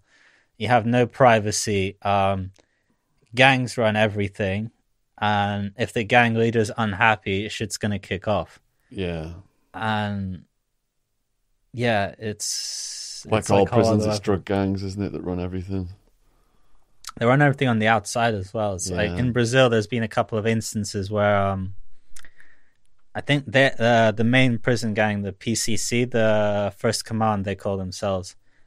In 2006, they organized like a big terrorist attack on Sao Paulo. They managed to shut that whole city down for a week. They killed like 30 or 40 cops, something like that. They bombed banks. Like Sao Paulo is like Brazil's biggest city, but the streets are completely deserted by the end of the week. No one wanted to come outside. But then the cops retaliated as well, and the cops killed like 100 people in like extrajudicial executions as well. There's no heroes in this. All right, any more stories of Brazil before we go over to Japan? Brazil, went to a funk party in the favela in Rio. Actually, I felt safer there than the tourist places. Yeah, because the tourist places, like, that's where they know there's rich gringos with money and they get jacked. But in the favela, kind of like, it's like the gang's law, and like they want good community relations. You know what I mean? It's like they didn't tolerate things like rape and robbery and stuff. Like people who do that get shot in the knees. Obviously, having a bunch of teenagers with assault rifles isn't the best way of maintaining law and order. But I did feel safer in the favela, at least in Rio. Other cities, like, or other favelas, like in the less touristy parts of Rio, I'm not so sure. But Rocinha, at least, it's pretty safe. So what made you then go to Japan? Did you have a connection out there? No, Japan, I just kind of went out there blind to see what happened. But I knew there was a festival there called the Sanjamatsuri. I'm not sure if I'm... Sorry, guys, if I'm fucking up the pronunciation. I think it's called Sanjamatsuri, which is like the biggest spring festival, traditional Shinto spring festival in Japan. And that's one of the few times where the Japanese Yakuza, like the mafia, they can come out and you can actually see them in public. Because, you know, they're all covered in they got the full body tattoos. They got like the dragons and like demons and stuff. So even if they're naked, it looks like they're wearing clothes, because just like everything from neck down is tattooed. That's it, one of the few times you can see them in public, because usually they're not allowed to flash their tattoos, because there's some law in Japan now against like gangster intimidation. So it could count as that. But at these traditional festivals, they all come out in force. And like, yeah, they're pretty open about who they are. It's not like the mafia. They're not like secretive, like the legitimate businessman social club. It's like, yeah, like, we're the Yakuza. This is what we do. I actually asked them for some pictures, and they're like, yeah, they just dropped their shirts immediately so I could take pics. It's pretty surreal, man. And what do they do? Basically anything illegal and most things legal. So they had quite a big stake in the carnivals. They run a lot of the at the festival at the Sanjamatsuri, they run a lot of the stalls, just the legit stalls, so just food and stuff. Then they run kind of like a lot of the semi-legal businesses like porn, where it's not illegal, but you're getting some seedy whiffs from it. And then they all run the prostitution rackets and the drugs, which in Japan it's mainly crystal meth. And from what I've read, in Japan it's the only country where more people do crystal meth than smoke weed. Really? I had no idea. So meth is bigger than weed in Japan.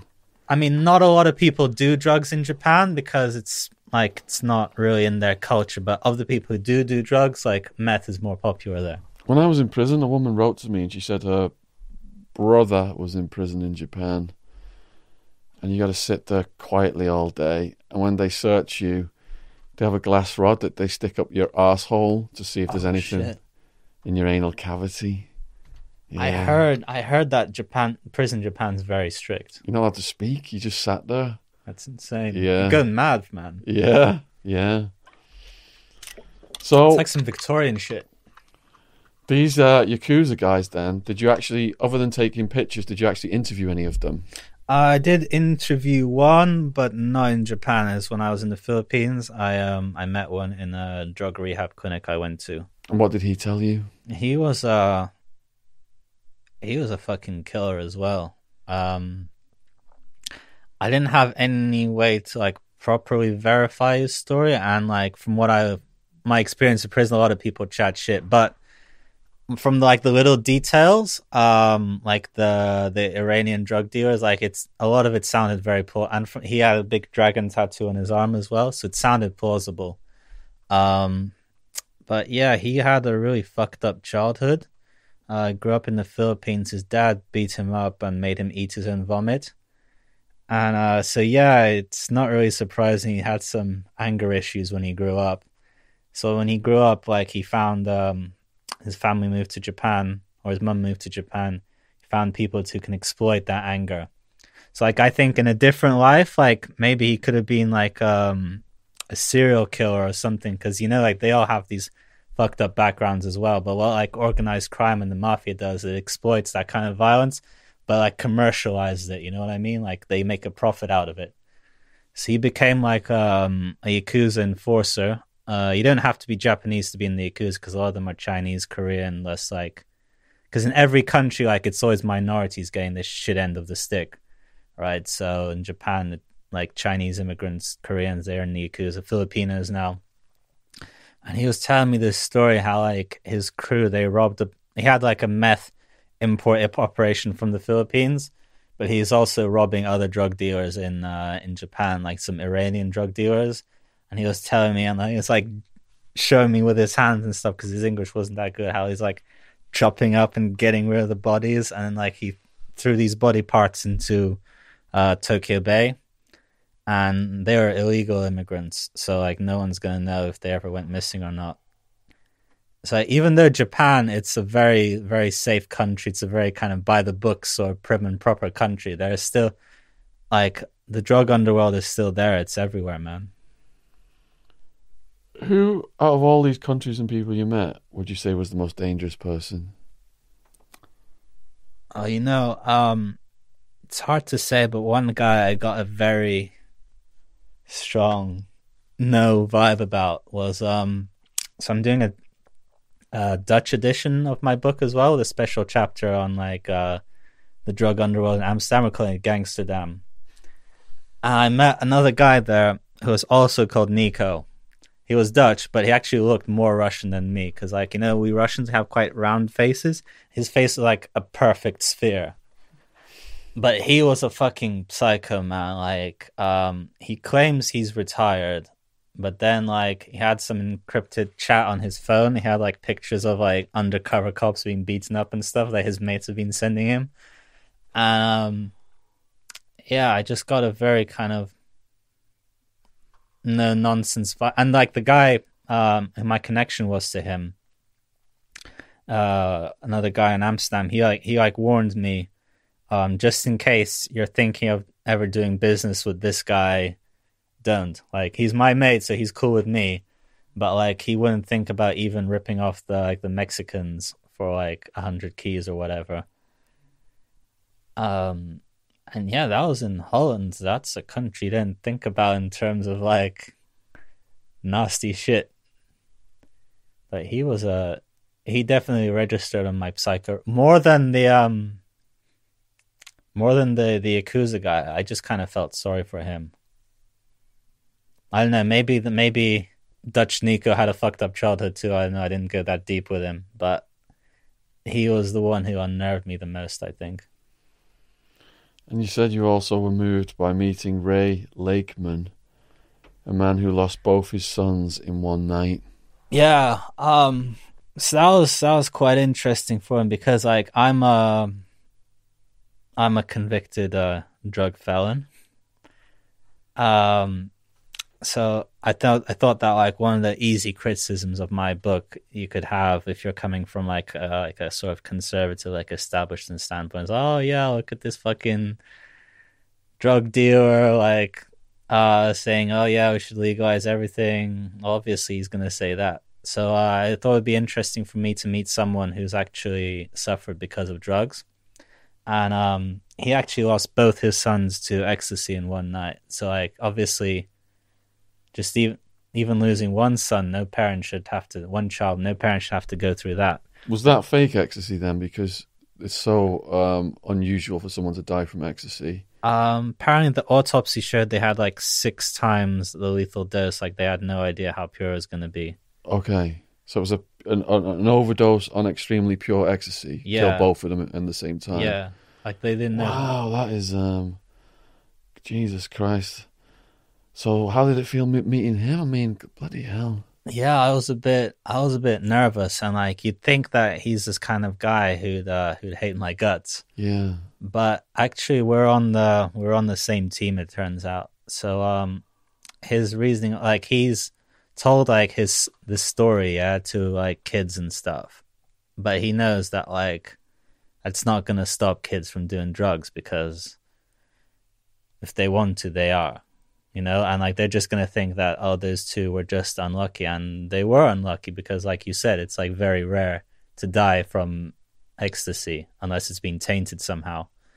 But his logic was like that drugs like ecstasy, they're not illegal because they're dangerous. They're dangerous because they're illegal. I agree 100%. So it doesn't like come with a label, you know, like may contain nuts or whatever, like.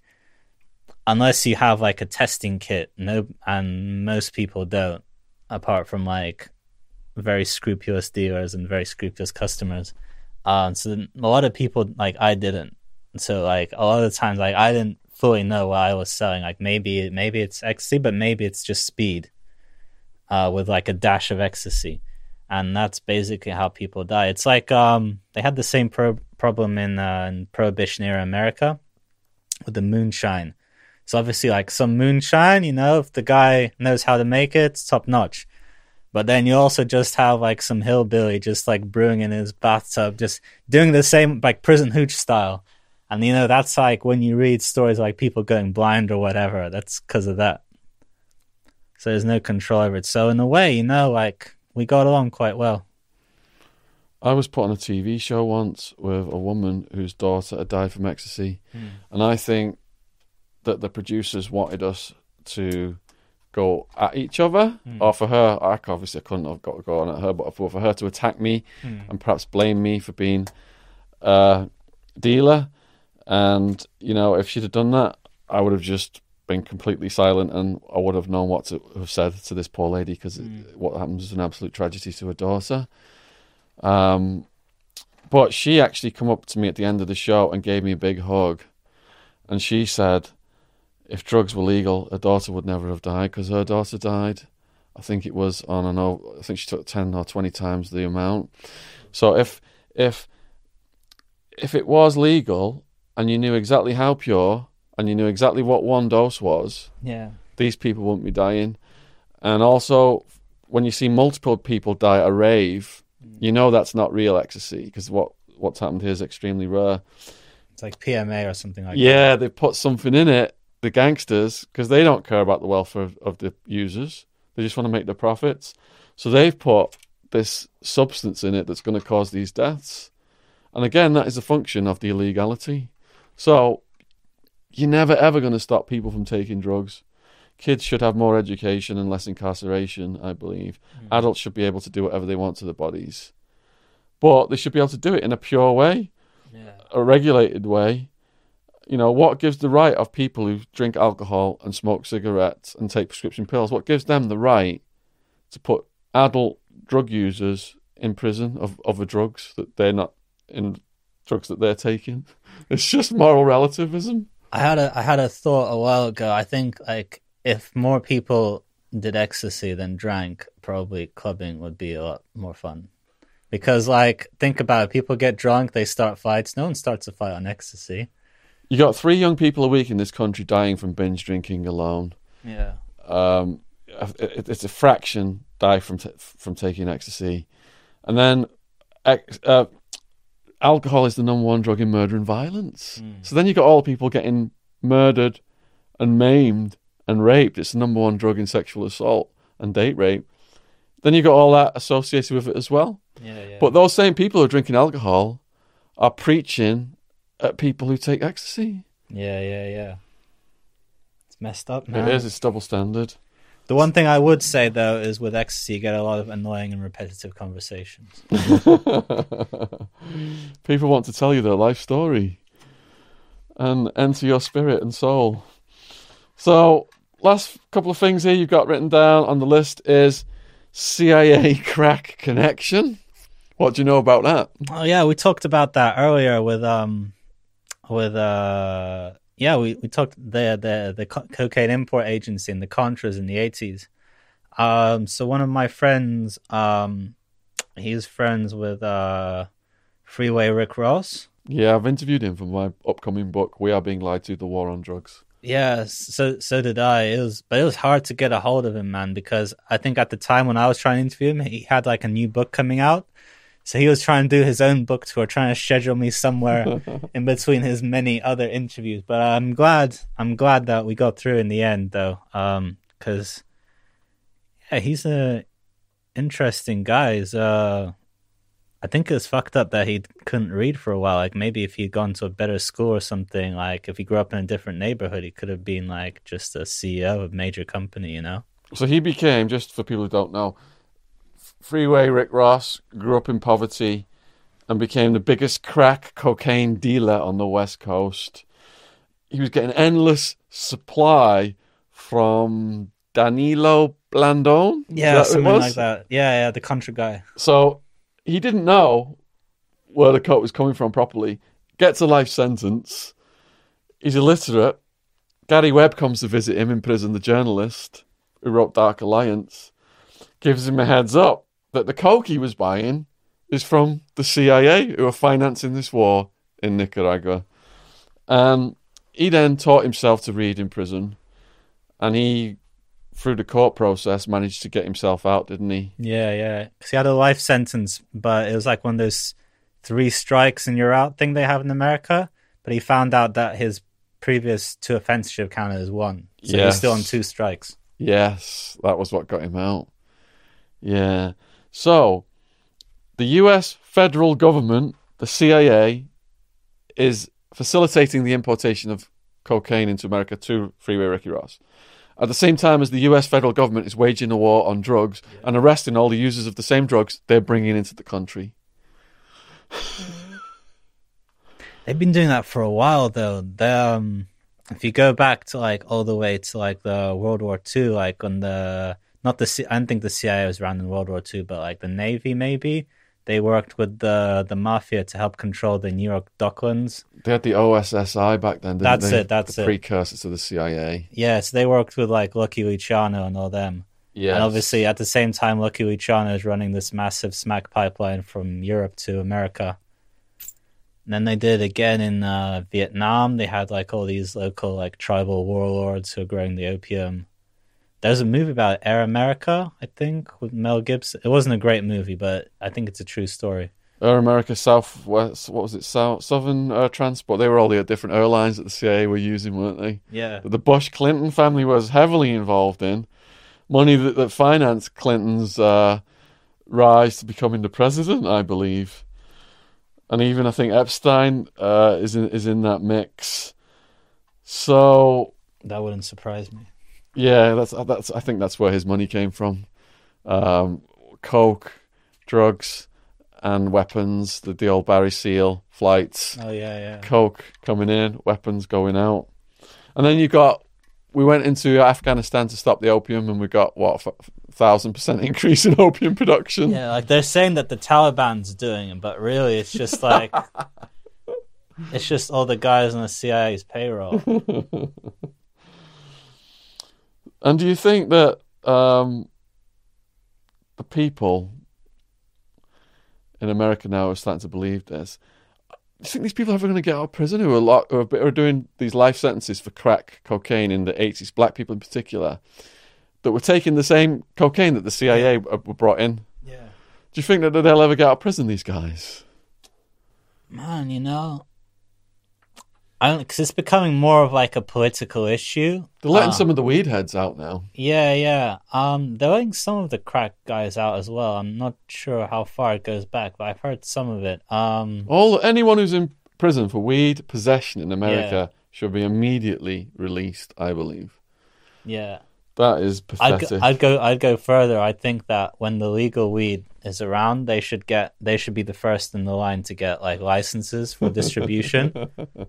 You know, like, because you're not going to give them that time back, but... Yeah, give them a job. Yeah, like, it's not fair that, like, if you're, like, some, like, poor black kid in the hood, you got caught with, like, a couple of ounces, and then, like, you have to sit out on this great green rush, yeah, while these big corporations are moving in. So have you interviewed any British gangsters? Yeah. So I called up some of my old mates from back in the day in London and in Nottingham. London, the Nottingham guy, sorry, he's paranoid as fuck. He's mainly a weed dealer. He's quite high up in the weed game, but one time he dabbled in coke, went a bit wrong. He ended up in some guy's living room, and three of them are holding him down to the wall, against the wall, with a gun to his head. And he only got out of it because that guy's mum came in and started shouting, "Oh, what's all this commotion?" That's when he fucking just legged it. But yeah, he's and understandably paranoid as fuck now. So he's got when I went to see him again, he had a weapon in every room. So he had like a baseball bat hidden behind the sofa. Sounds had, like my mate Wildman. He had a samurai sword in the kitchen, I believe. I think I had some nunchucks somewhere, Bruce Lee style. Can go Enter the Dragon on them. Any higher profile ex gangsters that have got books out, anything like that? Have you interviewed any people like that, like Dave Courtney? People like that, let me think. Apart from Rick Ross, I think Rick Ross was the main one. I try to stay away from like more famous people because like I don't really want to go on their turf too much. I figure I'd get a better story out of people who maybe aren't as famous. But, yeah, Rick Ross was the big one. And did Rick Ross tell you anything that we need to know about that we've not discussed? Rick Ross? Told me about the prison dynamics in jail. Yeah, I'd love to hear that. Because, like, as you probably know, it's very racialized. All racial. In American prisons. He didn't have any trouble off the Aryan Brotherhood, like the main white gang himself. But there was like a couple of times, because like he tried to chill with everyone. But there are a couple of times like some white guys tried to be mates with him and stuff, and just the Aryans wouldn't let them. And there was one guy called Todd McCormick, I think that was his name. And like, they said he couldn't be mates with Rick Ross, and then like one time when Rick wasn't around, they just took him to a cell and they beat him with locks and socks. So that was pretty fucked up. And I have another mate who's also in the book, Seth Ferranti. I think you might have met him or talked to him sometime because he does some stuff for Vice. He was like he was on the U.S. Marshals' top 15 most wanted fugitives for a while. But he was just like a teenage like weed dealer in way over his head, tried to fake his own death. And then this was the Clinton era when he got caught. So this is like the 90s where they're coming down hard on this sort of thing. He ended up getting 25 years just for like weed and LSD, not even like crack, just weed and LSD. So that was fucked up. And he told me a lot about like the racial dynamics there as well. So he was like mates with this like wild country boy. I forgot his name. Johnny Death Row. And one time there were some black guys that just come on the wing, and they're obviously quite new, and then they don't like know much about the racial politics of the unit, and they're trying to watch TV in the white room.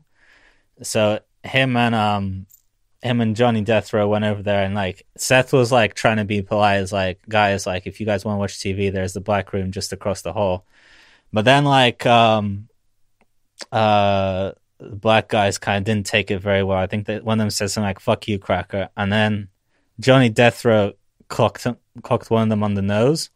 Like blood started pouring, so Seth like quickly had to drag away this fucking crazy ass country boy back to his cell, and then like he had to talk to the black shot caller on the wing to make sure like a full blown like race riot didn't kick off in the prison. But it's nuts there, man. Like we didn't really have that in the UK. Like we have gangs, but all the gangs I saw in UK prison, they're all just basically street gangs. So it's like, oh, you're from Brixton, I'm from Peckham, fuck you. But it wasn't like racially divided like it is in the States. It's postcodes. Yeah. At least in London. I don't know how it is like in other parts of the UK, but in London it was mainly like postcode gangs. So what are you going to do next? Well, get some strippers, some beer, and party like it's 1969. I've got an idea for another book about prison escapes. You need to speak to some of our guests. Yeah, Johnny Boy Steele. Bloody hell! Is that the bank robber guy? No, Johnny Boy Steele. The Thai guy. No, Johnny Boy Steele's Glasgow. Glasgow gangster. Okay. But he's like more old school. Like the other gangsters look up to him. Yeah. And he escaped so many times. He got his brother out. His brother was framed for the ice cream war murders. Oh, shit. And they got him out, and they superglued him to Buckingham Palace. The Queen's looking out the window at him. Johnny Boy Steele not only escaped his brother, I think multiple times, he put him back in. That's wild, man. Definitely look me up. Yeah, speak to him. What other escape people? Have we got any other prison escapers? Oh, David McMillan. Yeah, the Thai guy. The only Westerner to escape from death row in Thailand. Yeah. You're telling me about that. If you guys out there watching this video are not familiar with these stories, 40-something plus True Crime Podcast now. We've got a whole playlist. Go down the playlist, go back and watch these fascinating stories. David McMillan, man, the way he describes escaping out of this Thai death row. He's written a book on it called Escape. Bloody hell, honestly. We were like, on the edge of our seats, yeah. There's one guy I wrote to. I'm hoping I haven't like asked him if he's gonna go in yet or not. But like there's this French guy called Redouane Faïd. Where's he based now? He is back in prison in France. His trial's coming up in a couple of weeks. But he escaped from prison twice. I think the first time he had some explosives smuggled in. He was just blasting his way through the doors, throwing explosives in the doors. And then last year he escaped again on helicopter. He was on a visit with his brother, and suddenly this commando team swoops down into the yard, blows their way through the doors. They all have assault rifles, and snatch him up, and he runs away. But then they caught him again, and now I think he's going to probably going away for a long time. Ooh. But we're pen pals now. Wow. Sounds pretty wild. He's very into his gangster movies as well. Yeah. I think at one point, one bank robbery he did, him and his crew all wearing the ex-president's masks. You know, like in Point Break. Point Break, yeah, I remember that one. Yeah, so he'd be quite interesting to have. So the next book's going to be about prison escapes. How to break out of jail, coming soon. A guide. I highly recommend your book, and I'm gonna leave a 5-star review on Amazon. Dope World. Like I said at the very beginning of this podcast, all of the links are in the description box below this video. If this is available worldwide on Amazon, ebook, paperback, and audiobook, I believe. If you want to go over to Nico's socials, description box. We've got all the links.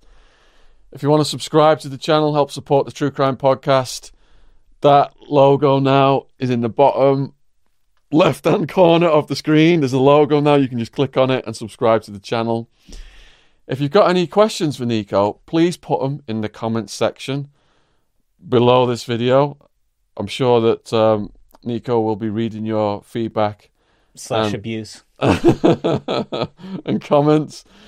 Other links below, we've got donation links, and we've got all my socials as well. So, man, I love that cover. It's so bright and yellow. Yeah, thanks for coming on, man. Really appreciate it.